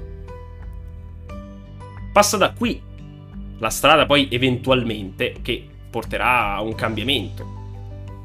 Ok? Quindi capisco perché Petillo ha scritto questo, però occhio. Consapevole come No, dai, vabbè. Lo stavo dicendo perché beh, ero un po' trasportato dalle emozioni. Capitemi, sto in live, non posso, non posso misurare ogni parola. Eh, mi spiace di aver usato quella parola. So, sono davvero dispiaciuto. Non, non, volevo fare paralleli con altre persone. Non volevo insultare nessuno. Quello che sto dicendo è semplicemente che. Eh, capisco la situazione, però cerchiamo di evitare di dipingerla in questa maniera, ok? Non parliamo di sacrificio, non parliamo di deontologia, di etica professionale, perché non c'entra niente con questo. Ok? Questo è quello che volevo dire. Non è che se noi siamo... No, no, ma voi scherzate, però è uno scherzo che ha delle basi reali, capito? Perché è vero, rischiavo di fare dei paralleli, ma io mi sono sempre detto tra me e me, no, devo quando leggo, non voglio, non voglio fare dissing, ok? Perché non mi interessa, non mi interessa queste, queste battagliuzze eh, tra, tra, redattori. Cioè, Petillo io neanche lo conosco. Cioè, l'ho tipo incontrato qualche volta ai press tour, ma non lo conosco, perché mi permetterei di dargli dell'imbecille, sarei un pazzo. A breve. Ma cosa Enea? Dimmi quando lo droghi, eh, quando droghi Enea e poi Così almeno poi torniamo col linguaggio più scurrile. Adesso cerco di, di, di trattenermi. che gli dà il bromuro, mi sembra, no? Per farlo dormire. Comunque, qual è il risultato di questa pratica? Che le recensioni vengono scritte in fretta, alla fine di una maratona, o spesso confezionate in corso d'opera, con paragrafi che poi vengono aggiornati, che vengono rattoppati ogni volta che appare una feature diversa. No. Beh, di solito non succede. Al massimo fai un articolo che rettifica, ma rattoppati? No. Tutti schiavi di un embargo e ovviamente delle logiche editoriali. Se arrivi dopo sei, condann- sei, condannato a una posizione più bassa su Google. Se non pubblichi immediatamente dovrai giustificarti, trovare un motivo che ti autorizzi, di conseguenza a puntare il dito contro chi invece ha deciso di pubblicare, venendo meno a un'analisi a quel punto meno approfondita della tua. Si va a spulciare la lista dei trofei e degli obiettivi del concorrente per metterlo alla berlina pubblicamente, specificando che non ha finito il gioco. Ora avete in tv Barbapapà. Oddio. Google è Dio. Sì, sì, Google è Dio. È l'imperatore, del mo- è l'imperatore dell'umanità, quello di Warhammer 40.000. No, no, stasera non gioco, è tutta discussione. Tutta discussione stasera. Va buona, andiamo avanti. Devi omologarti, devi rispettare delle leggi non scritte. E se volessi pubblicare la mia recensione una settimana dopo la scadenza dell'embargo, perderei il treno di chi ha già pubblicato su YouTube, ha già scritto, commentato, argomentato sui social. Guadagnerei le letture solo di chi è realmente interessato al mio parere, alla mia considerazione e mi aspetta. Ma in questo mondo saturo di informazioni nel quale esistono ancora persone, come il sottoscritto, che non ha mai amato apparire ma fare solo critica teorica e studiata, ha senso ancora sperare che qualcuno ti aspetti? Non siamo mica Godot, per quanto a volte questa vita possa sembrare davvero un palcoscenico allestito da Beckett. Godot, aspettando Godot, che è un dramma teatrale di Beckett, ci sono delle persone strambe che aspettano questo Godot, ma questo Godot non arriva mai. Non so se il parallelismo va bene, perché Godot non arriva mai, infatti. Quindi aspetti una persona che non arriva. E altra parentesi, perché così almeno faccio anche un po' di consigli videoludici. Se vi piace Beckett, se vi, se vi è piaciuto Aspettando Godot, giocatevi Kentucky Root Zero. E non dico altro, giocatevi con Kentucky Root Zero. Chi è che ne trae beneficio quindi? Eh, FIFA 22 viene recensito senza che il gioco sia arrivato nelle case dei videogiocatori, quindi senza aver testato i server online. Aver capito fino in fondo quanto la Foot Champions sia migliorato, peggiorato, perché sei viene recensito, bla bla bla bla bla. Ecco. Ecco qui, questo è un, un esempio di follia. Metal Gear Solid 5 viene analizzato senza essere riusciti ad andare oltre una determinata missione, confezionando uno degli aneddoti più affascinanti della nostra storia editoriale italiana, con un drappello di recensori rinchiusi in una stanza per intere giornate con l'unico scopo di giocare, giocare e giocare, praticamente come in uno zoo, ma senza spettatori paganti. Si vanifica il piacere di giocare, vabbè. Questa cosa qui di Metal Gear Solid 5, io ho ancora Kentucky Ruziro, esatto, Ruziro, scritto proprio così prima persona singolare, presente singolare del verbo ruzzirare. Io ruzziro, tu ruzziri. Allora, questa cosa di Metal Gear Solid 5 eh, me la ricordo, io non, ancora non seguivo tanto, era tipo il 2015, erano anni in cui non seguivo tantissimo eh, questo ambiente. Però mi ricordo che per parlare di, eh, di Metal Gear Solid 5, Konami portò davvero dei, dei, di alcuni recensori, alcuni redattori in un, un, edificio, insomma, li mise in una stanza e gli disse giocate al gioco qui dentro. Ma davvero? Forse prima non ci si faceva troppe domande, adesso ci sarebbero delle mega storie per sta roba folle. Non so se succede in altri, in altri ambiti, ma... Cioè, che pure io devo venire lì a giocare dove mi dici tu, oh ma che cazzo vuoi? Ho detto cazzo, non, non ci ho messo la O. Ma, ma davvero? Ma fatela tu la recensione a questo punto. Ma... Eh, non lo so. Eh, tu, tutto. Non posso parlare di quello, devo uscire l'embargo, devo pure andare da te. Oh. Eh, insomma. Va bene. Si vanifica il piacere di giocare, di vivere quell'esperienza, di estirpare da ogni singolo poligono la poesia. Si vanifica il piacere di estirpare da ogni singolo poligono la poesia. È un piacere per, per Petillo, ma forse ha sbagliato a scrivere. Forse voleva, voleva dire si estirpa da ogni singolo poligono la poesia, che un team di sviluppo ha voluto inserire in quel contesto, permeando l'atmosfera di concetti ludici e filosofici che ci perderemo, perché abbiamo bisogno di una fretta, della fretta, necessitiamo un tasto per skippare i testi filmati per arrivare quanto prima all'obiettivo finale, l'embargo. Nella mia mente si affollano disturbanti immagini di Make Love Not Warcraft. Per rispondere alla domanda, quindi, il beneficio, è brutto a dirlo essendo stato da quel lato della barricata, ecco anche questo è interessante, è dell'apparato della comunicazione. Per chi non ha vissuto mai il lavoro del PR, dell'ufficio stampa, che si tratti di videogiochi o altro, sarà difficile da comprendere e continuerà a lamentarsi per il non aver ricevuto un codice del gioco che tanto sperava di non dover acquistare a oltre 70 euro. Ma in una vita fatta di Excel, report, mail, KPI, ROI e monitoraggio di ciò che succede nel mondo del web, l'embargo è un'ancora di salvezza. A volte è capitato di metterne uno, anche senza averne un reale bisogno, ma solo per poter raggruppare tutte le uscite in un determinato momento così da concentrare tutto il lavoro di reportistica in un solo momento. Eh, a parte la forma traballante, qui sta dicendo che, um, che per, per, i PR eh, è utile raggruppare eh, le recensioni in un embargo, perché è più facile poi raccogliere i dati, raccogliere il reportage. Quindi da quel punto di vista, Petillo che è stato, ha lavorato eh, in un'agenzia di PR, è un vantaggio poter avere tutti i dati in una singola data, meno, meno spalmati, no? Però insomma, interessa poco questo, questo è un, altro discorso. A volte è capitato di metterne uno anche senza avere, cioè interessa poco a sia ai redattori che agli utenti alla fine, no? Poi può essere interessante per chi lavora nel settore, per chi fa il PR. È un'agevolazione, però insomma, non mi sembra poi così tanto, cioè non vorrei essere, eh, non vorrei dire cose eh, che poi non sono vere, però è davvero così tanto agevolante? Sì, alla fine sì, è un'ancora di salvezza, dice sì, quindi alla fine la percepisce come qualcosa di, di molto agevolante. Avere, perché ehm, la, la, keyword di Google, io ce l'ho ogni tanto su alcuni keyword, ti dà dei dettagli però spesso un po' imprecisi, quindi immagine. Sto parlando di cose che non conosco, quindi non voglio essere... non voglio andare troppo nel dettaglio perché altrimenti dico dei, dei fatti non veri. A volte è capitato di metterne uno anche senza averne il bisogno. Sì, sì, sì. sì a saperlo prendeva schiaffi il PR, poverino. Cioè, può servire per... È chiaro che stai dando dei problemi a altri... Problemi, tra virgolette, poi. Altre persone per risolvere i tuoi. è un modo, è un tira e molla. Però è chiaro che ognuno cerca di facilitare il proprio lavoro. Eh, cioè, il lavoro di reportistica... Io quello che non capisco è se il lavoro di reportistica è così importante.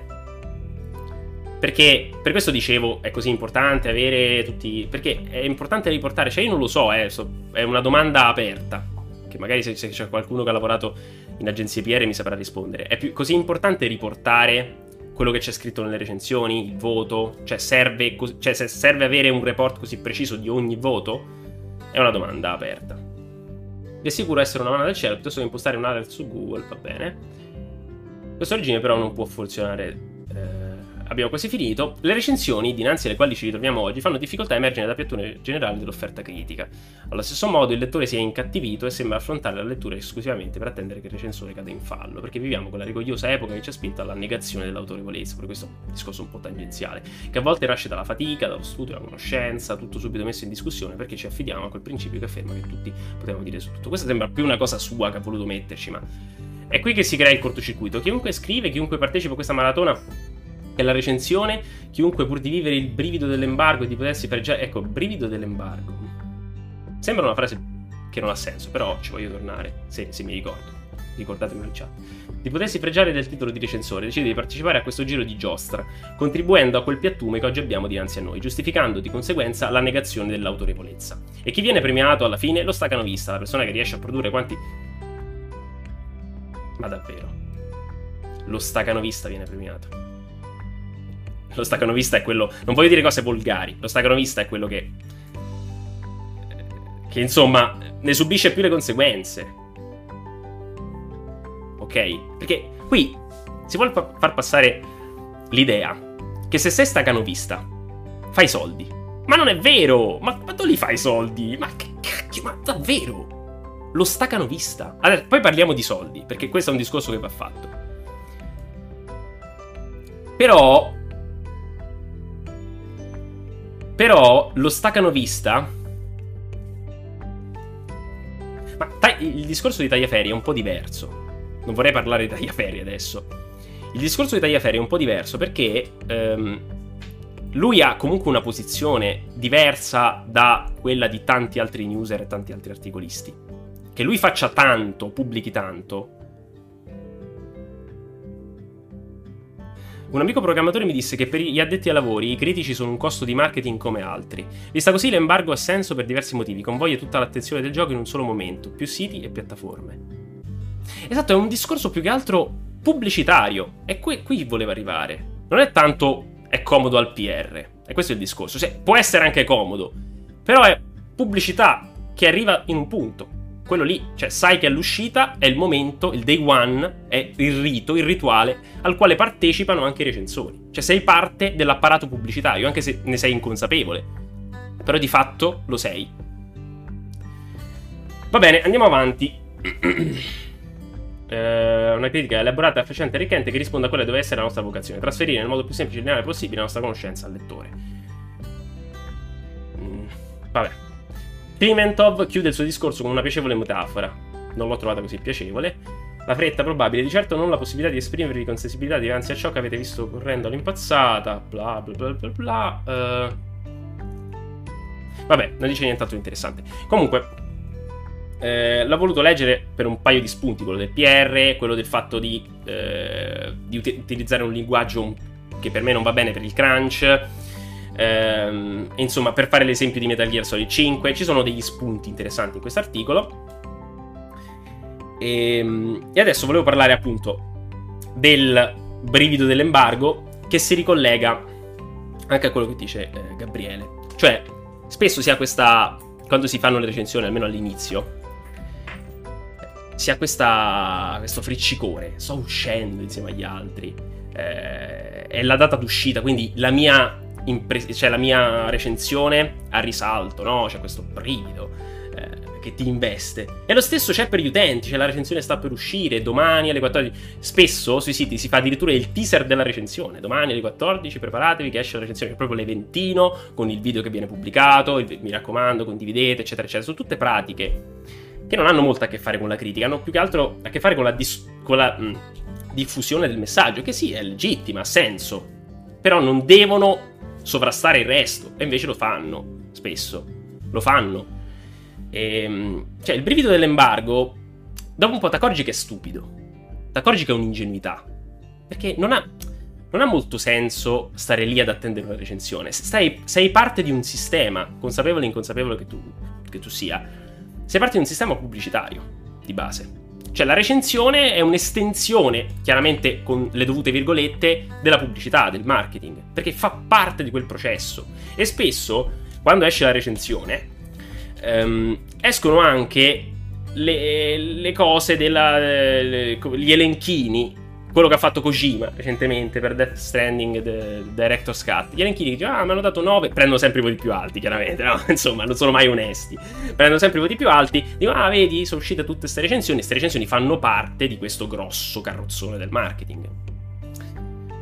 Poi, sì, la recensione può essere critica, può, eh, può aprire gli occhi agli utenti, però di base, nei modi in come viene propinata, eh, fa parte di questa grossa cosa. Cioè, le aziende fanno un po' quello che gli pare. Qui i siti sono le vittime. I siti non fanno niente. Po- I siti non possono pretendere, se proprio sei gigantesco, gigantesco, puoi far scoppiare una polemica, qualcosa puoi fare. Però, se parla della normalità dei siti, quindi siti medi, più o meno, che possono fare? Niente. Non hanno potere. Cioè l'azienda dice io non ti mando più giochi, che me frega a me. Tempo fa avevo letto di Square Enix che aveva tolto, che erano due siti spagnoli, dalla lista eh, dei, dei, siti a cui dare le chiavi perché non gli erano, non so per quali motivi, insomma, aveva avuto qualcosa, però aveva deciso, basta, non ti do più le chiavi, t'attacchi. E poi ci stanno anche altri publisher, come è successo tempo fa per Bethesda, che dicono no, le chiavi non le mandiamo più al lancio. Tu puoi lamentarti, puoi fare... però le aziende decidono. Loro hanno i soldi, loro hanno il potere. La stampa si ammazza su dei tozzi di pane. Non ci stanno soldi, non c'è potere, non c'è neanche più persuasione. Ho sputato sul, sul secondo monitor, scusate i voti bassi erano. Non c'è neanche più potere persuasivo, perché sta, sta scendendo pure quello. Cioè, è un ambiente, si diceva anche l'altra volta, che sta cambiando perché ha necessità di cambiare. Cioè, se la stampa vuole evitare di diventare una, una sorta di, di roba simile agli influencer, cose di questo tipo, eh, cioè vuole evitare di diventarlo, deve seguire la, sta- la, strada della slow critic. Però la strada della slow critic, della critica più riflessiva, vi rimando alla scorsa live eh, dell'articolo di Toniolo se vi interessa, non è sostenibile dal punto di vista economico.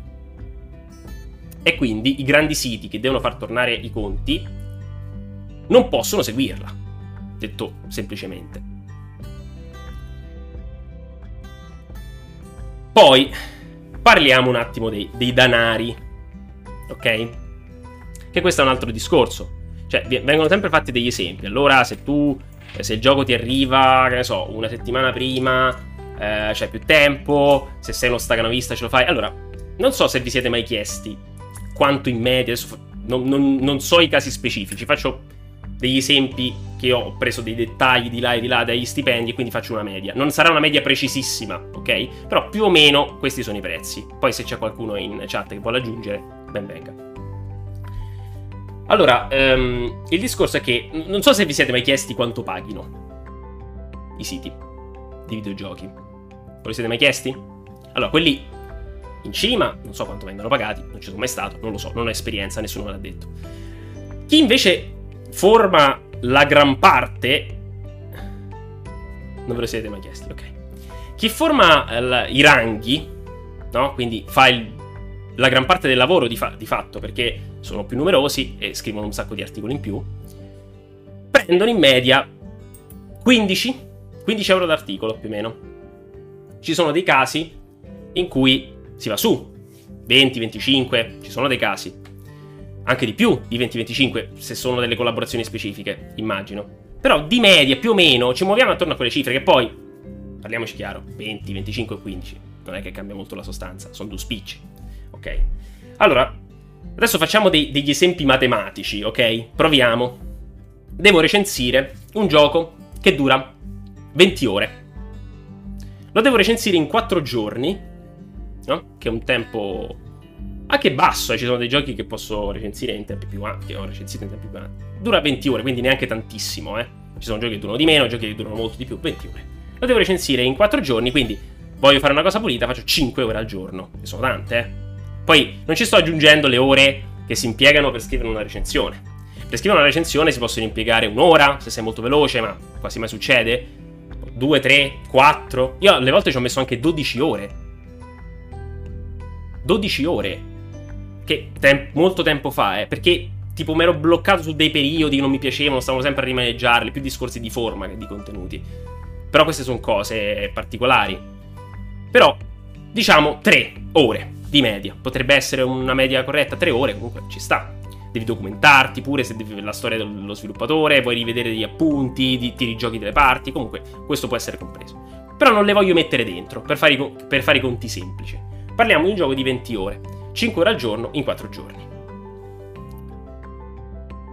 E l'articolo te lo pagano 20 euro tipo. Ok? 20 euro, che è un articolo comunque prezzo piuttosto alto, non è proprio la, è la media alta. Si è sposata la figlia del re. 20 euro, sono 1 euro all'ora. Lo sapete quant'è 1 euro all'ora? Facciamo un altro esempio.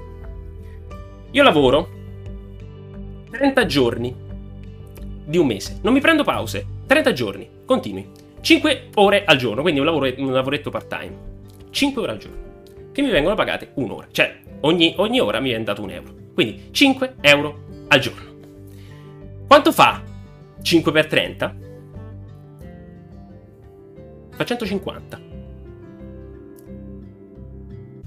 È un numero bello, eh? Facciamo altri esempi. Cioè, vabbè, questo è un caso.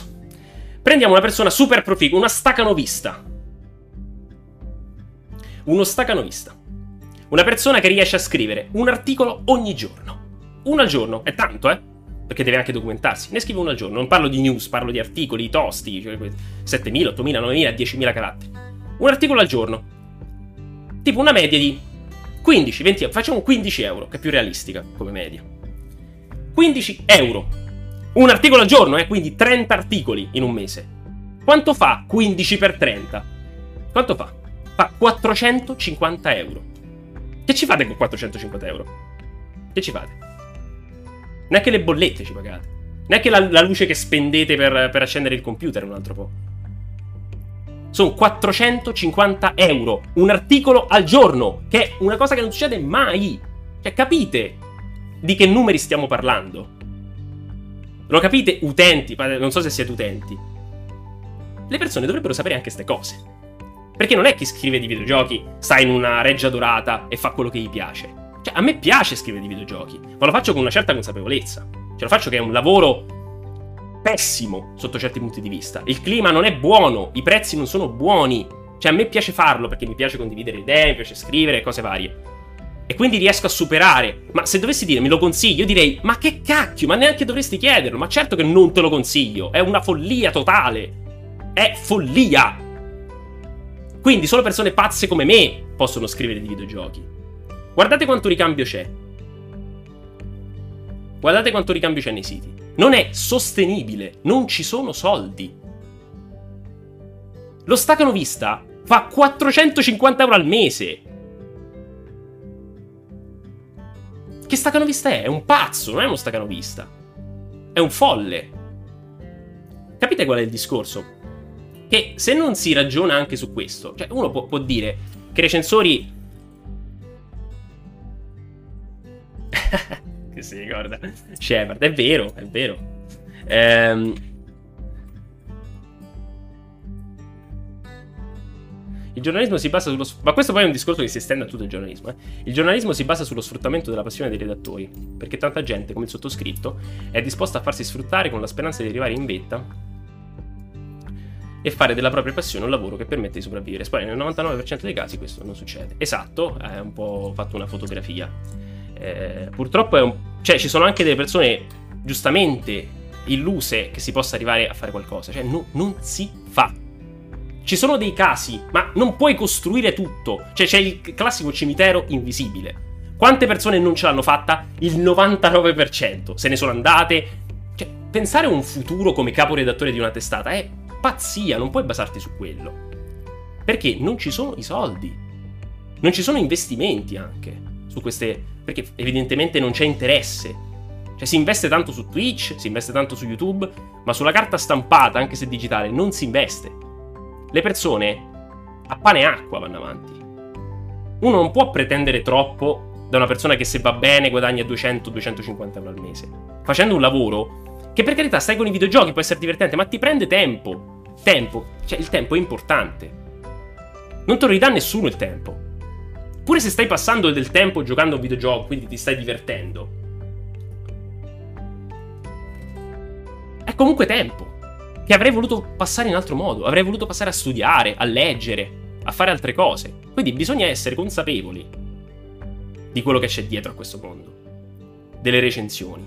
Ma anche in generale del giornalismo. Adesso non so com'è, com'è per, per i user. Questo è un discorso che era uscito un po' fuori nell'articolo di eh, Claudio Todeschini, ehm, che parlava anche lui di prezzi, insomma, eh, citava prezzi, il preziario più comune degli articoli. E il problema di Claudio Todeschini in quell'articolo è che lui dava la colpa a chi accettava. Cioè creava una sorta di guerra dei poveri. Diceva, oh, c'è gente che accetta, è chiaro che poi abbassano i prezzi. In realtà la colpa è di chi i prezzi li fa. Poi ci sono ehm, ci sono un sacco di, di cose che poi bisogna, essere, bisogna considerare. Possono dare di più? Non lo so se possono dare più soldi. Ci sono i soldi? Alla fine le, le aziende, cioè le, le, riviste di videogiochi sono bene o male delle aziende, vanno dove stanno i soldi. Vanno lì. Non ci puoi fare niente, non è... Se tu vuoi premiare un certo tipo di contenuti, li devi premiare anche dal punto di vista economico, altrimenti che cazzo, cioè, n- non puoi. Puoi dire, gli do spazio, li pubblico sul mio sito. Bravo, ma è sostenibile questa cosa qui? La puoi fare? I soldi ci sono? Non ci sono i soldi. Tu le pubblichi, ma le persone che lo fanno prima o poi se ne andranno, perché capiranno che non ci stanno i sgay. No? Non so se questa cosa è mai uscita fuori. Penso di sì, perché insomma ne ha parlato. Ne ha parlato anche. Eh, come si chiama? Claudio Todeschini. Cioè un articolo che insomma è datato 2018. Non so quanto. quanta eco abbia avuto questo articolo qui. Però se ne parlava di questi prezzi. E dovevano far suonare una campanellina. Perché il mondo dei videogiochi non è quello che vedete nelle live, non è quello di capire d'attori, sono quelle sono le eccezioni. Non è quello. Ci sono un sacco di persone dietro le quinte, di cui non si sa neanche il nome, che lavorano così. Che quasi sono sfruttati di, di fatto. È chiaro che te ne puoi andare, non è che ti, ti stanno mettendo, eh, ti stanno incatenando e ti stanno facendo trascinare una ruota. Però, di base, quando tu fai un articolo del genere, lo stai facendo a gratis se non poco più, ti stanno dando il contentino. I soldi non ci sono, no? E poi lamentarsi, lamentarsi che i giornalisti non siano... Mi spiace Dani, ma a mio parere l'articolo di Toneschini di Eco non ne ha avuta, così come poca ne ha parlato. Ma lo so, io sto parlando a 10 persone. Poi se c'è qualcuno che mi sta seguendo su YouTube perché, o sulla replica di Twitch, non lo so. È chiaro che lo sto facendo nel mio piccolo, sto condividendo, condividendo la mia esperienza, mi interessa. Poi se ci sono delle domande più specifiche, come si fa quell'altro, quell'altro, io sono sempre aperto. Perché secondo me, per aiutare eh, a risolvere certi problemi, a muoverci nella giusta direzione, dovrebbe esserci consapevolezza. A me interessa parlarne, perché così posso aiutare eh, le persone che lavorano qui. A me non interessa aiutare il sito grosso, perché è chiaro che poi ci cioè, che, che gli va bene in qualche modo. A me interessa lavorare la gente che lavora in questo settore, che ci lavora, che conosco, che scrive. Mi interessa aiutare loro.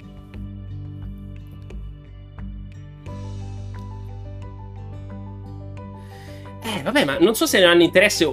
Io non penso che non lo sappiano, ecco. È un problema che, che esiste, ma è un problema del giornalismo in generale. Non è un problema del giornalismo di videogiochi.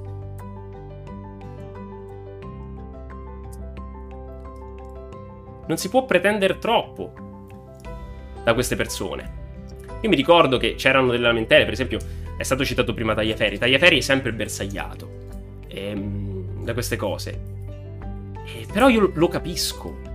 Capisco Tagliaferri. Capisco perché spesso è frettoloso, eh, perché fa delle cose così senza pensarci troppo, alle volte fa degli articoli, li pubblica anche se sono un po' superficiali, perché non hai stimolo a fare altrimenti. Cioè, tu devi, devi camparci. Lui dice, ma scusa, ma se io facessi diversamente, che cosa me ne gioverebbe a me?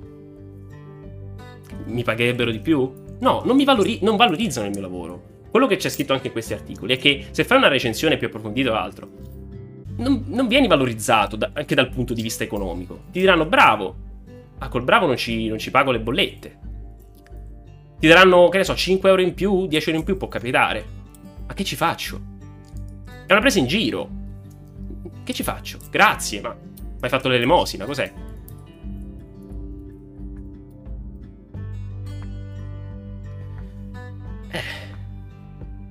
Faresti un servizio ai tuoi lettori? In che senso faresti un servizio?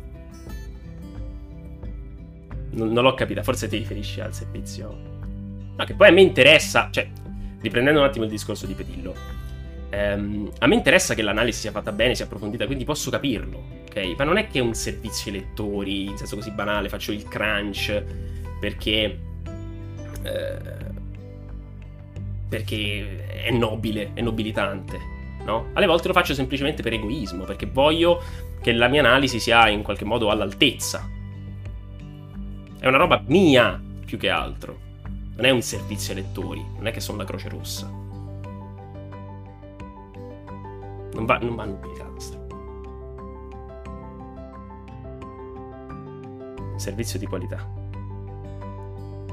Ok, allora ci sarebbero altre cose da dire. Eh, non so se faremo in tempo a dirle perché si era parlato di Far Cry 6. Questo è un argomento un po' laterale, però visto che si parla di tempo, volevo parlarne, perché il tempo è una risorsa preziosissima, lo sappiamo tutti. Un adagio dice il tempo è denaro, sembra una semplificazione, però di, di fatto il tempo è, ris- è, pure più prezioso del denaro. E ehm, si diceva... Quanti giochi da 7.8 hai giocato? Non mi ricordo. 7.8 giochi da 7.8.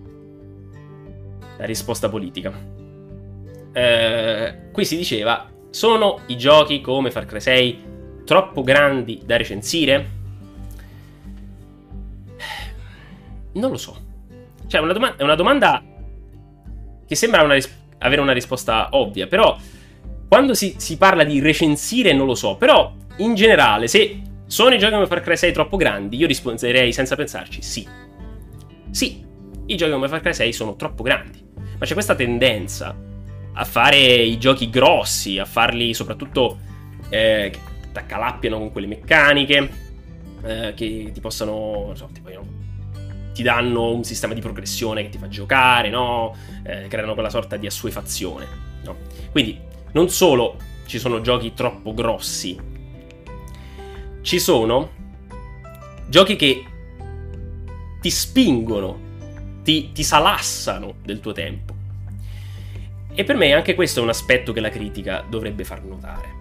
Perché spesso, ma questa è una cosa che avviene sempre meno, però mi è capitato spesso di leggerlo, spesso il dire che un gioco è lungo, molto longevo, molto pieno di contenuti, è quasi dire un qualcosa di positivo come se il gioco ave- avesse valore anche per quello, anche perché è grosso e pieno di contenuti. Ma di base non è un valore, di base è un fatto. Il gioco è pieno di contenuti, poi è anche pieno. È un discorso un po' soggettivo. Cosa significa pieno? Rispetto a cosa? Però, capiamoci. Ubisoft. Esatto, vabbè, Ubisoft. Io non giocherò mai nuovi Assassin's Creed perché tengo al mio tempo. Non voglio essere preso in giro. Quindi...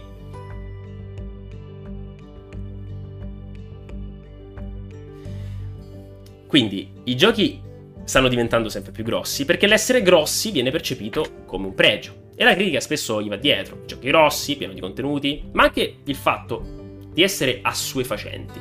Quando leggete le recensioni, un gioco assuefacente, ho fatto l'ultima e poi stacco, è la classica. Ma siamo sicuri che sia un valore positivo? Perché noi lo diamo per scontato. Un gioco assuefacente è anche un gioco bello. Ma lo è davvero? Lo è in tutti i contesti? Perché io ne ho presenti di giochi assuefacenti che sono assuefacenti in modo maliziosissimo.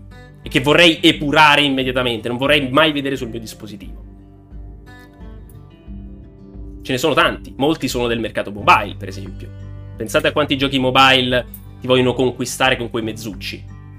Va, ogni giorno torna qui, apri lo scrigno, prendi la roba, poi ci ritorni domani. Ah, sei stato lontano per una settimana. Che ne dici di guardare questa cosa qui? Uh, tium, tutte stelline, che bello, yuhu. E nel frattempo ti fregano il tempo. Te lo stanno risucchiando come un gorgo. I giochi di carte, esatto. Io ho dovuto disinstallare Magic the Gathering Arena perché è un, una fottuta droga. Io stavo buttando le serate a giocare a quella roba.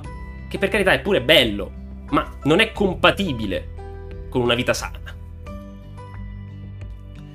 Non puoi giocare troppo. Come che ne so, League of, Le- League of Legends. Tu ci giochi 2000 ore, poi ci ripensi, ma potrei averle impiegate.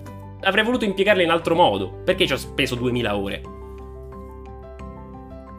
Questo è un, arti- questo è un discorso che. Mh, mm, a cui tengo, che, era, che, è stato fatto anche in live da Wesa, quindi se volete re, re, recuperate quella live, secondo me dice delle cose molto interessanti. Io non ne rimpiango neanche una. Poi sì, per carità. Um, quindi se volete la live, non so, a un certo punto inizia a leggere l'articolo del uscito un po', se no ho seguito solo una parte, però dice bene o male, eh, parla del tempo e dei giochi senza fondo, lui come li chiama, che sono i giochi che non finiscono mai e ti continuano a sottrarre tempo. E, e io sono d'accordo sul colpevolizzare, sul penalizzare a livello critico, se dobbiamo parlarne, questo tipo di approccio. Perché è un approccio pericoloso. Bisogna capirlo. Che spesso i giochi cioè, ci, ci vogliono risucchiare. Ci vogliono privare degli strumenti per leggere la realtà. Perché alla fine, eh, per essere persone critiche, anche in relazione ad Animal Crossing, esatto, sì, sì, sì, sì esatto. Per essere delle persone pri- critiche e preparate, per non essere prese in contropiede, per non essere trascinate dalla corrente, bisogna guardare anche al mondo. Non esistono solo i videogiochi, no? Questa è una cosa che, di cui si parla anche nel, nella dipendenza, no? Dai videogiochi, eh, dal gioco d'azzardo, che è un'altra cosa, però nello specifico dei videogiochi ci sono dei giochi che creano dipendenza, gli MMORPG, gente che non riesce a staccarsi, che poi se ne pente, e cose di questo tipo. È un problema, effettivamente, e i giochi spesso enfatizzano questa roba. Bisogna problematizzarla, perché si fa troppo poco, anche a livello critico. Una recensione recente, molto bella, non so se, se, se è stata scritta su Kotaku, mi pare, parlava delle microtransazioni di NBA 2K eh, 22, mi pare fosse, o 21, non mi ricordo. Comunque, che è un gioco di basket. Lui diceva un gioco che in realtà non è di basket, è un gioco d'azzardo mischiato con il basket. È una recensione molto lucida della questione. Perché alla fine i punti foot di FIFA che cosa sono? Ci sono delle meccaniche che ti fregano il tempo, che ti sottraggono come delle sanguisughe il tempo, e tu stai, tu stai lì incattivito, fammi giocare eccetera, eccetera. Quindi non ci sono solo giochi grossi che cercano di catturarti, ci sono dei giochi che vogliono la tua attenzione, perché la tua attenzione, il tuo giocare produce guadagni nelle tasche di chi quei giochi li fa, perché o ha una player base abbastanza ampia e quindi quel gioco può permettersi di vivere, poi parte di, o c'è una parte di quella player base che poi compra degli oggetti in gioco, che possono essere delle skin, possono essere delle altre robe, e quindi gli arrivano dei, dei, dei soldi così direttamente. Quindi c'è interesse nell'engagement. Ma cos'è, che cos'è questo engagement? È, è una cosa. Sembra un nome bello, sembra un nome pulito, ma è una feature machiavellica. Su Foot ci sono tornei che ti impegnano l'intero weekend. Di fare 40, 40 partite venerdì la domenica sera per ottenere premi. Eh, poi sti costi premi, sti premiuzzi maledetti. Insomma, ritornando sul discorso dei, del tempo e dei giochi, dei giochi rubatempo, bisogna farsi delle domande. La critica dovrebbe aiutare a fare queste domande. Bisogna mettere in crisi queste strutture per me. Ma che cacchio sto facendo della mia vita? Che, co- che cosa sta- guardo in diretto in webcam? Che cosa sto facendo della mia vita? Sto giocando tutti i giorni a foot. Sto giocando a, a Rocket League. E poi? Poi quel tempo mica me lo ridà nessuno. Cioè, quel tempo l'ho, spendi- l'ho speso su, su foot. È un buon modo per spendere tempo, secondo voi? Cioè, sì, per carità, ma stare tutti i giorni appresso a quelle robe, i giochi, fanno in modo che tu diventi una specie di addicted. Cioè, lo fa, ci sono delle meccaniche pensate da psicologi, create da persone che hanno studiato psicologia Non game design, psicologia! Per fare in modo che tu diventi un drogato di quei giochi lì. Questa cosa esiste. E non è, direttamente, non è relativa direttamente ai giochi grossi come Far Cry, però è parte del problema, è parte di un problema grosso, di giochi che vogliono prenderti sempre più tempo e non ti lasciano spazio per fare altro. Non ti lasciano spazio neanche per provare altri giochi, vogliono tutte le attenzioni su di loro. E la critica serve anche a questo, per dire, oh, ma che, che gioco è? È vuotissimo, non dice niente, ma se vuoi passare 20 ore a annoiarti, a, per- a buttare il tuo tempo, passacele, peggio per te. Ma altrimenti mettilo da parte, toglilo, levalo, è interessante notare come la maggior parte dei giochi di questo tipo siano titoli competitivi con partite singole e microtransazioni. La dice un po' lunga sulla natura umana. Sì, eh, i, giochi, i Game as a Service hanno tutti un po' questa struttura qui. Alcuni sono competitivi, altri hanno microtransazioni e il fatto che le microtransazioni sul lungo periodo pagano. Perché l'utente fidelizzato è quello che anche vuole le skin, vuole, vuole la roba più figa, perché così si sente in qualche modo... Eh, non lo so, sente il suo tempo valorizzato, no? Ecco, mi viene in mente una cosa che riguarda anche un po' l'arte. E adesso non, me la ricordo un po' a memoria, non so se la citazione è precisa. Mi ricordo che lessi tempo fa un dibattito, eh, un, un, articolo, anzi, scritto da eh, Roger Ebert, Roger Ebert, eh, che è un critico cinematografico, che è morto eh, da qualche tempo, mi pare. E lui non voleva, Roger Ebert sempre, non voleva ehm, ammettere che i videogiochi fossero arte. Cioè, secondo me non sono arte. Il cinema lo è, eccetera, eccetera. I videogiochi non sono arte.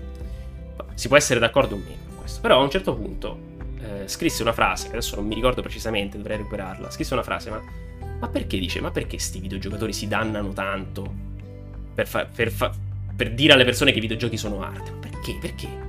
Ma perché per caso vogliono dare un senso al loro star seduti davanti a un monitor? Sta cosa può essere, si può essere d'accordo o meno, ma fa ragionare. Dare un senso allo stare seduti davanti a un monitor. Cioè, raccontarsi delle storielle, delle favolette. Dire che io sto giocando all'arte, io sto giocando a qualcosa di elevato e quindi il mio tempo lo sto spendendo bene. Può essere anche così, e eh, ci sono giochi bellissimi. Non sto dicendo che i giochi fanno tutti schifo, non vale la pena, bisognerebbe dedicarsi a, a, ad altro. No, no, no, attenzione. Sto dicendo che spesso questa favoletta può portare a delle situazioni molto molto dannose, di cui poi noi ne, le, ne, ne paghiamo le conseguenze. I giochi cercano sempre di... Questi giochi, di quest, questi giochi che cercano di catturare il tuo tempo, cercano sempre di dipingerti una realtà pacifica, no, ti stai divertendo, che bello, no, tutti un po' edulcorati, e non ti danno l'idea che in realtà ci hai speso 20 ore. Bisognerebbe che ci fosse franchezza. Mi viene in mente un altro esempio, no? Adesso parliamo un po' di esempi, di aneddoti, chiacchieriamo, perché tanto sono passate le due ore. E volevo mettere a postilla questo, questo piccolo... Poi, poi, ci sarebbe tanto da dire sui giochi rubatempo, mangiatempo, eccetera, eccetera. I giochi cronofagici. Ci si potrebbero fare discorsi ampissimi, perché adesso lo sto facendo relativo ai videogiochi, ma si potrebbe davvero estendere il discorso a un sacco di altra roba, ai social. Ai so- ragazzi, i social. Ma quanto tempo mangiano i social? quanto tempo si perde sui social, che si potrebbe fare per cose più, più produttive. No, produttive è una parola che mi fa schifo. Cose più interessanti. Ah, cron- non lo so mica inventato io, cronofagico. È una parola che esiste. L'ho vista utilizzata in un sacco di contesti. L'abbiamo letto anche nell'articolo di Toniolo. Cronofagico. Quindi... Esiste. Mi viene in mente un esempio relativo a Sea of Thieves. Sea of Thieves è un gioco che adoro, mi piace tantissimo. E c'è stato un momento, una serata, che è finita male. Perché può capitare in Sea of Thieves che le serate finiscono male, no? E c'era, con me c'era anche Andrea, per esempio, che è in chat. Se lo ricorderà sicuramente. Ed è successo che il nostro loot, che avevamo preso dopo ore e ore di ricerche, abbiamo scavato i teschi, abbiamo trovato le mappe, insomma, quello che si fa in Sea of Thieves. Si raccoglie un bottino gigantesco e poi lo puoi consegnare. Che succede? Che dei pirati più bravi di noi ci hanno affondato la nave, si sono presi tutti, si sono ciuffati tutto il, um, il raccolto e poi l'hanno venduto. Eh, anche Marx, sì sì sì. E poi l'hanno venduto a nostre spese, cioè noi abbiamo fatto tutto il lavoro e loro si sono, inca- si sono intascati il denaro. E a quel punto dici, cacchio, ho buttato una serata. Cioè, tutta la serata è andata in, a rotoli, perché di fatto tutte le ore che ho speso, 2-3 ore, 4 ore anche, a raccogliere robe, non mi hanno portato nessun beneficio. Però, nonostante io fossi triste, incazzato, incavolato, scusate, fossi incavolato eh, da questa cosa, però mi ha scaturito una riflessione, perché Sea of Thieves è schietto, ti dice, oh, è, è un gioco dei pirati, eh. È un gioco di pirati, hai perso tutto tu hai speso il tuo tempo e l'hai di fatto buttato. Cioè, ti sta dicendo che hai buttato il tuo tempo, però te lo sta dicendo direttamente. Magari non è una cosa voluta, è una lettura che puoi fare. Gli sviluppatori non volevano inserire quel tipo di messaggio. Però tu hai la percezione di aver perso tempo. Io nel, mm, nello stato avevo, nel mm, post su Facebook avevo scritto come se ti dessero uno schiaffo e ti svegli e dici ma che cacchio stai facendo? Ed è questo di cui c'è bisogno. C'è bisogno di giochi che ti dicono ma che stai a fare? Smetti di giocare, fai qualche altra cosa, ci stanno tante cose belle, non, non stare appresso al foot. Sembrano discorsi idealistici e semplici, però di base, secondo me, sono molto validi.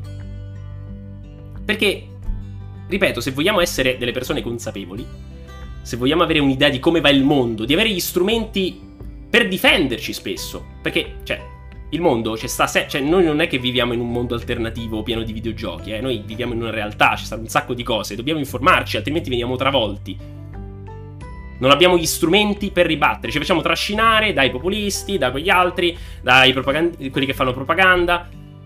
Invece dobbiamo avere degli strumenti critici che ci permettano di interpretare la, la realtà, di leggerla. E per acquisirli non possiamo stare tutto il giorno a giocare ai videogiochi. I videogiochi vorrebbero che noi facessimo questo.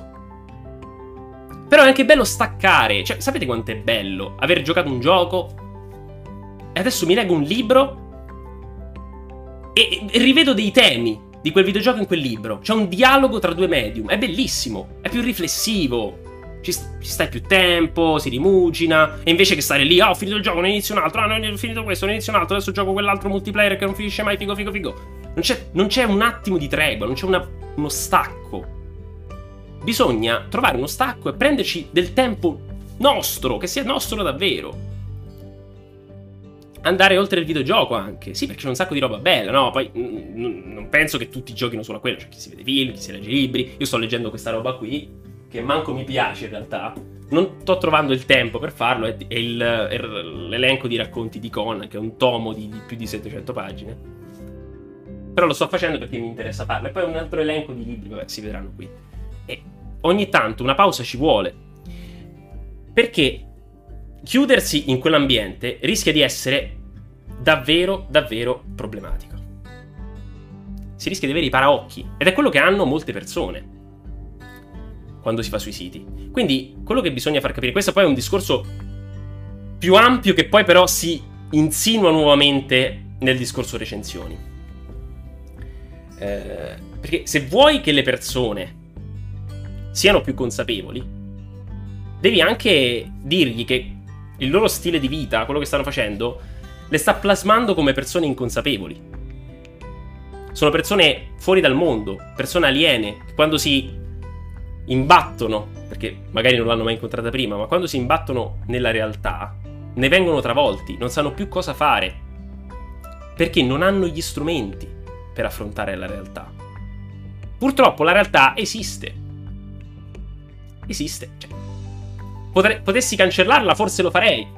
Ma esiste, quindi dobbiamo tenerne conto. Ok? Quindi i giochi che vogliono rubare il nostro tempo ci limitano l'accesso alla realtà, ci limitano l'accesso a quello che c'è al di fuori.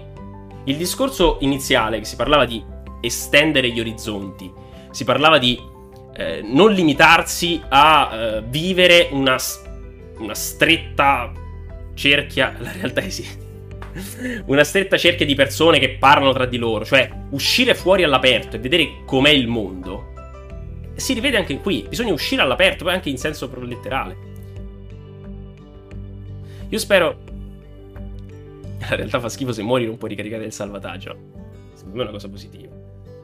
Io spero che l'ammonticchiare questa o quell'altra moneta virtuale sia forse una delle peggiori giustificazioni che uno possa darsi per giocare a questo e quello. A me la nave affonda- affondata non dissuaderebbe per nulla, mica stavo giocando per la skin della pistola viola, pensi che siano in molti a farlo? Beh, in Sea of Thieves ti dai degli obiettivi di base. Quindi guadagno, faccio quello, voglio arrivare a quel livello per sbloccare quello. Sì, quindi non è un cioè, è uno stile che ogni tanto adotto anch'io. Perché non è che sto parlando da una persona saggia che ha vissuto in anni e anni di pellegrinaggio, tipo in Tibet, ed è arrivato alla verità. Cioè, per carità, ma stiamo scherzando. Questi sono i miei spunti personali, derivanti anche dall'esperienza. Cioè, io ci sto proprio dentro. Cioè, gioco spesso a giochi che sono. che non rispettano il mio tempo. Perché mi piacciono. Perché sono anche un modo per. Poi ci sono un sacco di problemi. C'è un cosmo. i problemi psicologici, la depressione, un sacco di roba. C'è gente che gioca anche perché vuole scappare dalla realtà. Ok? E quelle persone hanno dei problemi che non sono problemi magari relativi al videogioco, hanno problemi personali e quindi riversano poi quei problemi nel, nel loro modo di fare. Giocano tante ore perché non vogliono avere contatti col padre e la madre che litigano. Sto facendo un esempio, esempio così astratto, non troppo astratto in realtà. E, e quindi ci può stare, ci stanno un sacco di casi. Però l'escapismo... Cioè, l'escapismo è, tradi- è traditore, tu non puoi scappare in realtà. Da dove, dove scappi? I videogiochi? ti trasfer- trasferisci la tua coscienza in un videogioco, non puoi scappare. Puoi rimandare, semmai, ma non puoi scappare. E rimandi, rimandi, rimandi. Alla fine arriva il momento in cui il problema lo devi affrontare. E, quando il problema lo devi affrontare, devi avere gli strumenti per affrontarlo, altrimenti è il problema che decide per te. Non sei tu che prendi in mano le redini della tua vita. E non è che sto parlando di una persona che ha preso in mano le redini della proprietà, non fate come me, cioè sono tutt'altro, però ne sono consapevole. La consapevolezza è il primo passo da fare, lo dico sempre, non, non, non, lo dico solo io, però dico, lo dico perché la consapevolezza è il primo passo, è molto importante, cioè conoscere le cose, sapere che esiste quella cosa, sapere che questo comporta quest'altro. Quindi ci vuole un po' di consapevolezza. E le recensioni servono anche a questo. E la critica serve anche a quello. Serve a dare consapevolezza di come il mondo dei videogiochi si sta muovendo, di come gli sviluppatori e le aziende cerchino di sottrarre il nostro tempo in maniera sibillina. Bisogna dirlo. Non è tutto bello, non è tutto figo, non è così. Non è tutto figo per un cavolo. Ci stanno sottraendo il tempo. Molti giochi ce lo fregano sotto gli occhi e noi non ce ne accorgiamo. Diamo per buone le, le, le, le transazioni di foot quando sono una roba criminale. Bisogna riprendere in mano la questione, perché lì sono le aziende che dettano un po' i ritmi. Secondo me anche questo è fare critica. Anche questo è appunto parlare di videogiochi. Perché per me fare una classifica dei giochi più belli, il gioco più bello al più brutto, in un iperuranio, dico, è eh, il più bello, ma più bello che significa? Perché qual è il significato di questa classifica? Se non la calo poi nella mia vita, nel personale. Cioè, l'idea è questa, cioè, noi dobbiamo parlare di videogiochi, ma dobbiamo parlare di videogiochi anche in relazione con la nostra società, con la nostra esperienza, con la nostra esistenza e tutte le cose. Non possiamo dire è bello e quindi lo piazziamo lì, però come lo connettiamo con la realtà? Non è semplicemente quello. Bisogna calare, secondo me, le esperienze anche nel contesto di vita. Perché, volenti o nolenti, i videogiochi influenzano il mondo. Lo influenzano anche profondamente. Una parte, magari, non tutto, però lo influenzano. Se ci sono delle persone che ragionano in una certa maniera, che hanno certe idee, può essere anche colpa, merito dei videogiochi, perché i videogiochi influenzano. Questo sia chiaro. Cioè, se ne parla sempre, eh, i videogiochi fanno bene, i videogiochi ehm, aiutano alla coordinazione occhio-mente, ma non si, non si, parla mai di come i videogiochi invece possono, fare, possono provocare cose opposte. Ok? Cioè, bisogna essere chiari. I videogiochi influenzano ed è normale che influenzino. Possono farlo positivamente, possono farlo negativamente. Non è un giardino, non è un roseto. I videogiochi sono uno strumento e possono essere utilizzati anche per fare del male. Sono d'accordissimo, a me piace giocare per estraniarmi dalla realtà, non cerco significati da esportare nella vita reale a meno di casi specifici. Um, sì, però, cioè, ti può estraniare fino a un certo punto dalla realtà. Cioè, a meno che tu non viva in una villa servito da maggiordomi, sei ricchissimo.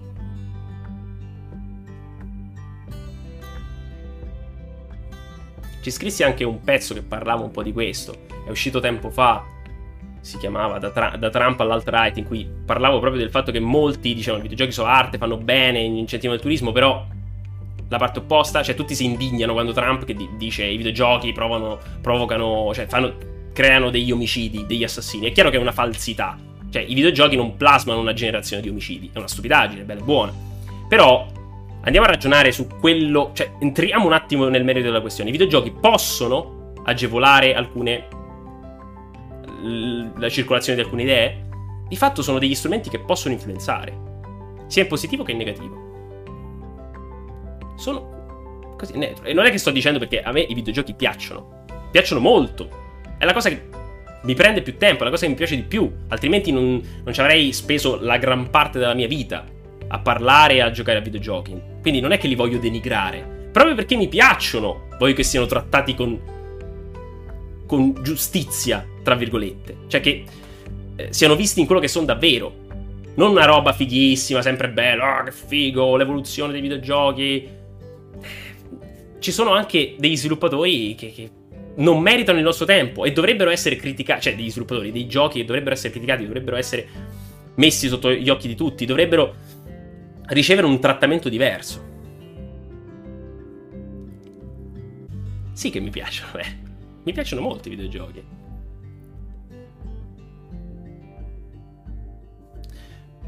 Ognuno ha la sua filosofia.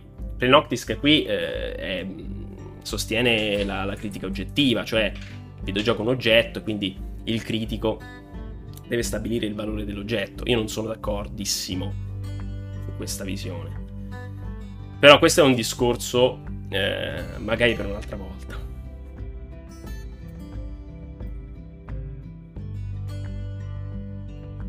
Ok. Va bene, sono state due ore e quante? Due ore e sedici? Quante sono state? Due ore e quindici. Allora, se ci sono altre domande, altri spunti, se hanno un effetto positivo gli piace. Sì, però ecco, a me piacciono i videogiochi, ma non è che mi piacciono i videogiochi in generale, me ne piacciono alcuni. Cosa sia un effetto positivo? Esatto, bisognerebbe discutere cos'è un effetto positivo, cos'è negativo, dipende. E lo so, non voglio entrare nel merito. Però penso si sia capito, dai, insomma. Non fare il puntiglioso, Wolfar. Altrimenti ti chiamo in live e provi a dare la tua versione. Specifichi, specifichi tu quello che c'è da specificare.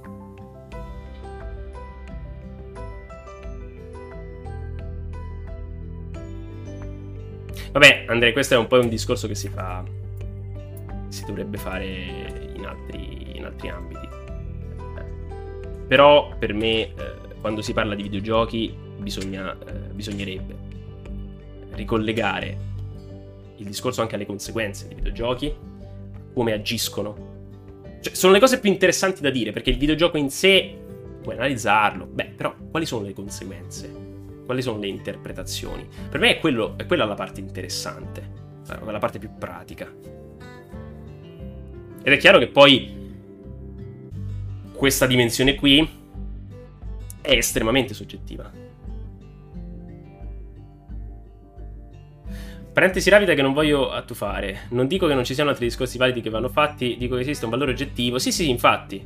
Chi, chi, fa critica appunto individuale. Infatti dicevo questo, cioè, nella tua visione i videogiochi sono oggetti, quindi hanno un valore. Sono oggettivi in quel senso. Sì, sì, stavo criticando. Non volevo scatenare mareggiato. Vabbè, poi vi, vi dissate in privato. Ragazzi, ragazze. Ok, mi fa piacere, Vereor. Buona serata, buona nottata, quel che è. Quel che è. Ci vediamo al prossimo appuntamento.